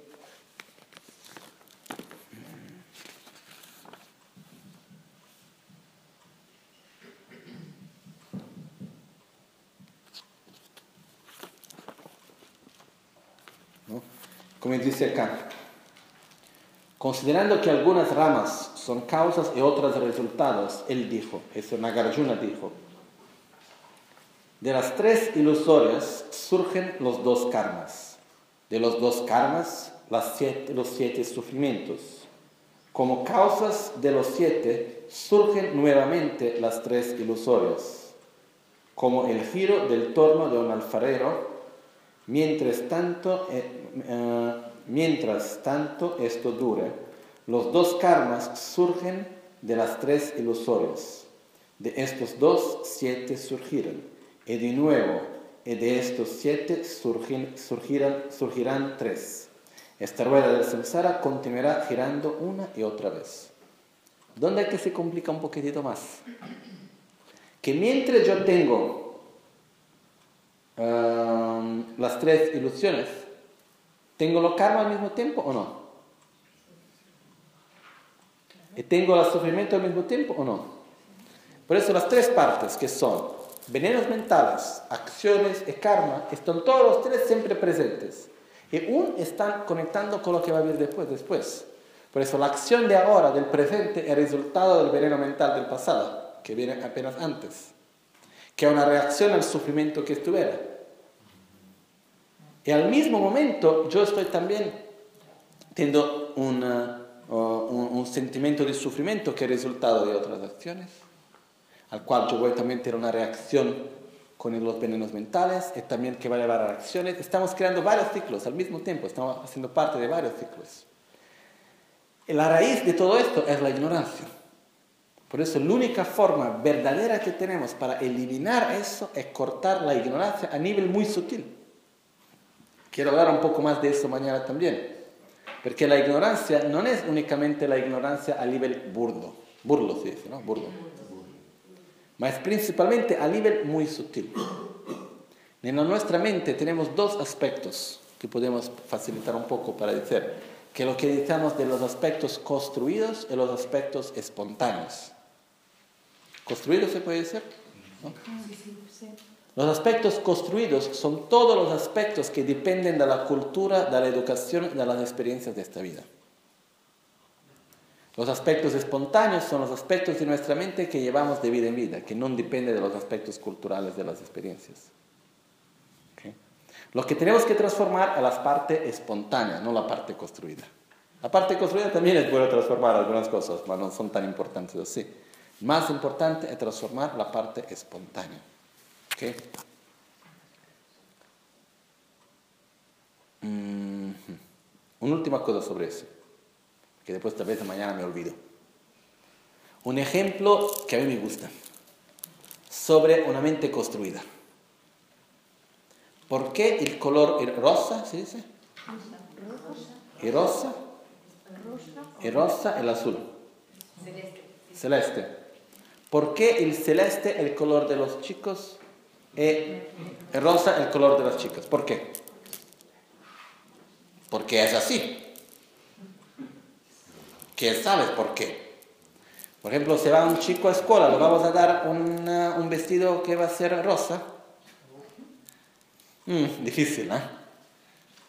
Es normal, porque no, no, no, queremos mal a este chico, por eso no lo vamos a hacer.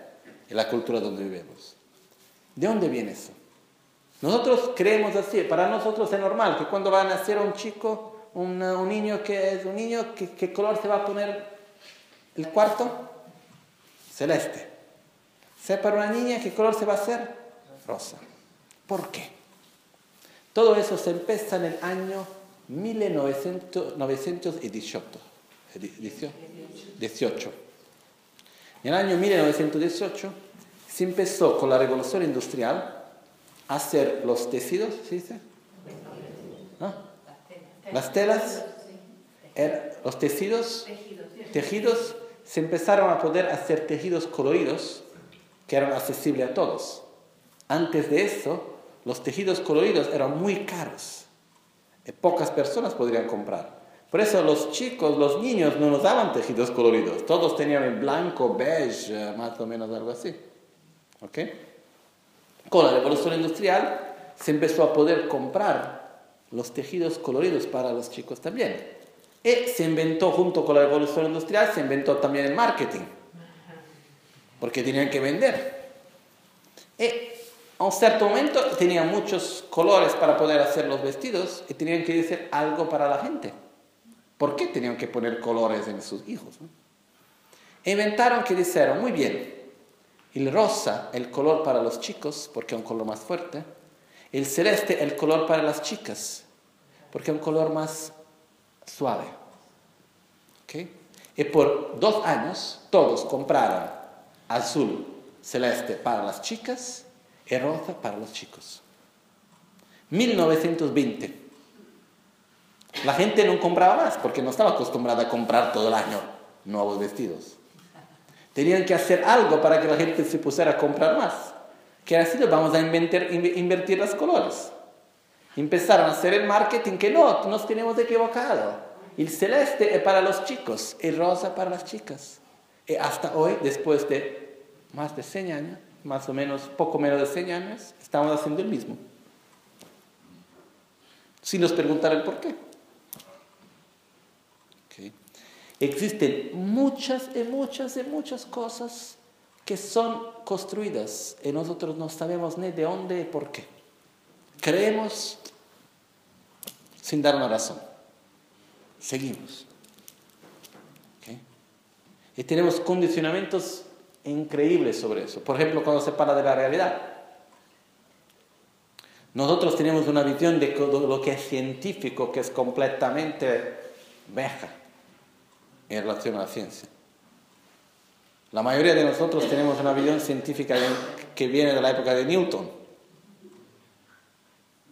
cuando hoy la física y la ciencia tienen una visión completamente distinta. Tenemos esa visión muy materialista.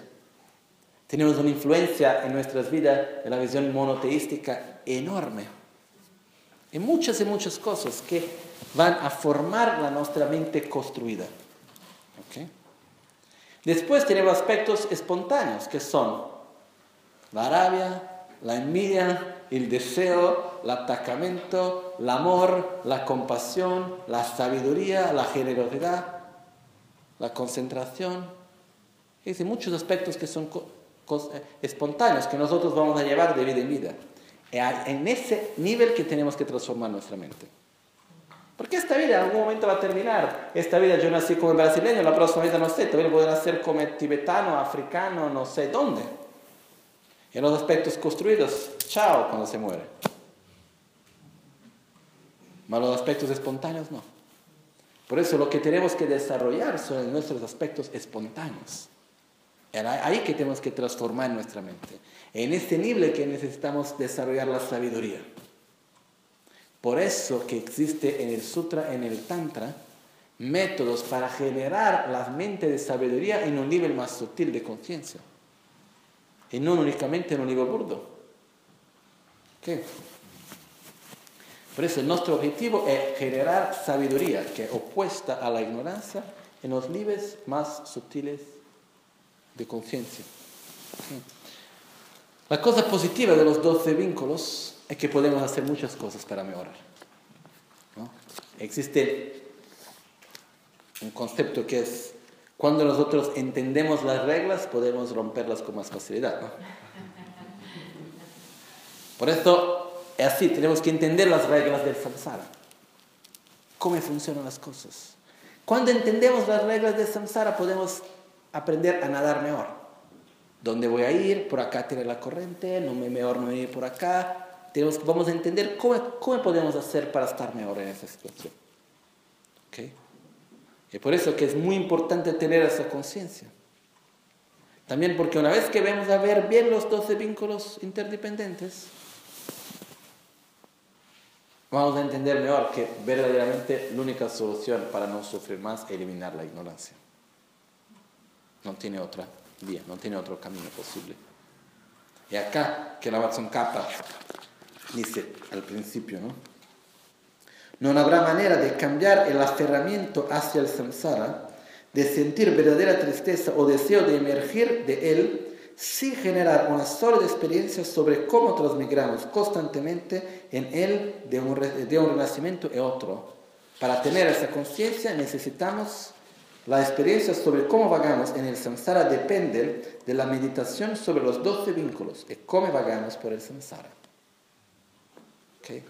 Por eso es muy importante, para generar la voluntad de no sufrir más, de, salir del samsara, entender qué es el samsara, cómo funciona ese. Por eso yo, no quiero más sufrir, no quiero más estar en el samsara. ¿Qué quiere decir eso? Tengo que eliminar mi ignorancia. No tiene otra posibilidad. ¿Ok? ¿Estás claro? ¿Ok? Muy bien. Una cosa que me hace mucho gusto, mucha alegría, y poder explicar los 12 vínculos de una forma que es tal vez no tan difícil de entender. Porque para mí no fue tan fácil así. Ah, porque la forma tradicional como yo mismo leí en, muchas veces es algo que puede leer 20 veces y no entiende nada. Por eso a mí una cosa que me hace mucho gusto es conseguir explicar de una forma sencilla lo que para mí no fue tan sencillo de entender. Okay. Ah, muy bien. La única cosa que pienso es que para mañana se consigue tal vez leer algunas veces más los 12, intentar recordar un poco, pensar en esta relación para que mañana vamos a volver sobre eso y hablar un poco más sobre lo que podemos hacer para mejorar, este, crear un vínculo positivo. Y lo que nos queda del texto, en la parte que la pregunta que la Amazon Capa nos pone, ¿de qué manera lo hagamos? Hemos visto. Su, el número de 12 también, es su orden definitivo también, de qué modo son causa y efecto también, de qué manera estos, los dos de vínculos, se relacionan a los tres niveles de seres, a los tres niveles espirituales. Esto es algo que vamos a ver mañana también. ¿Ok? Pasamos las dedicaciones ahora.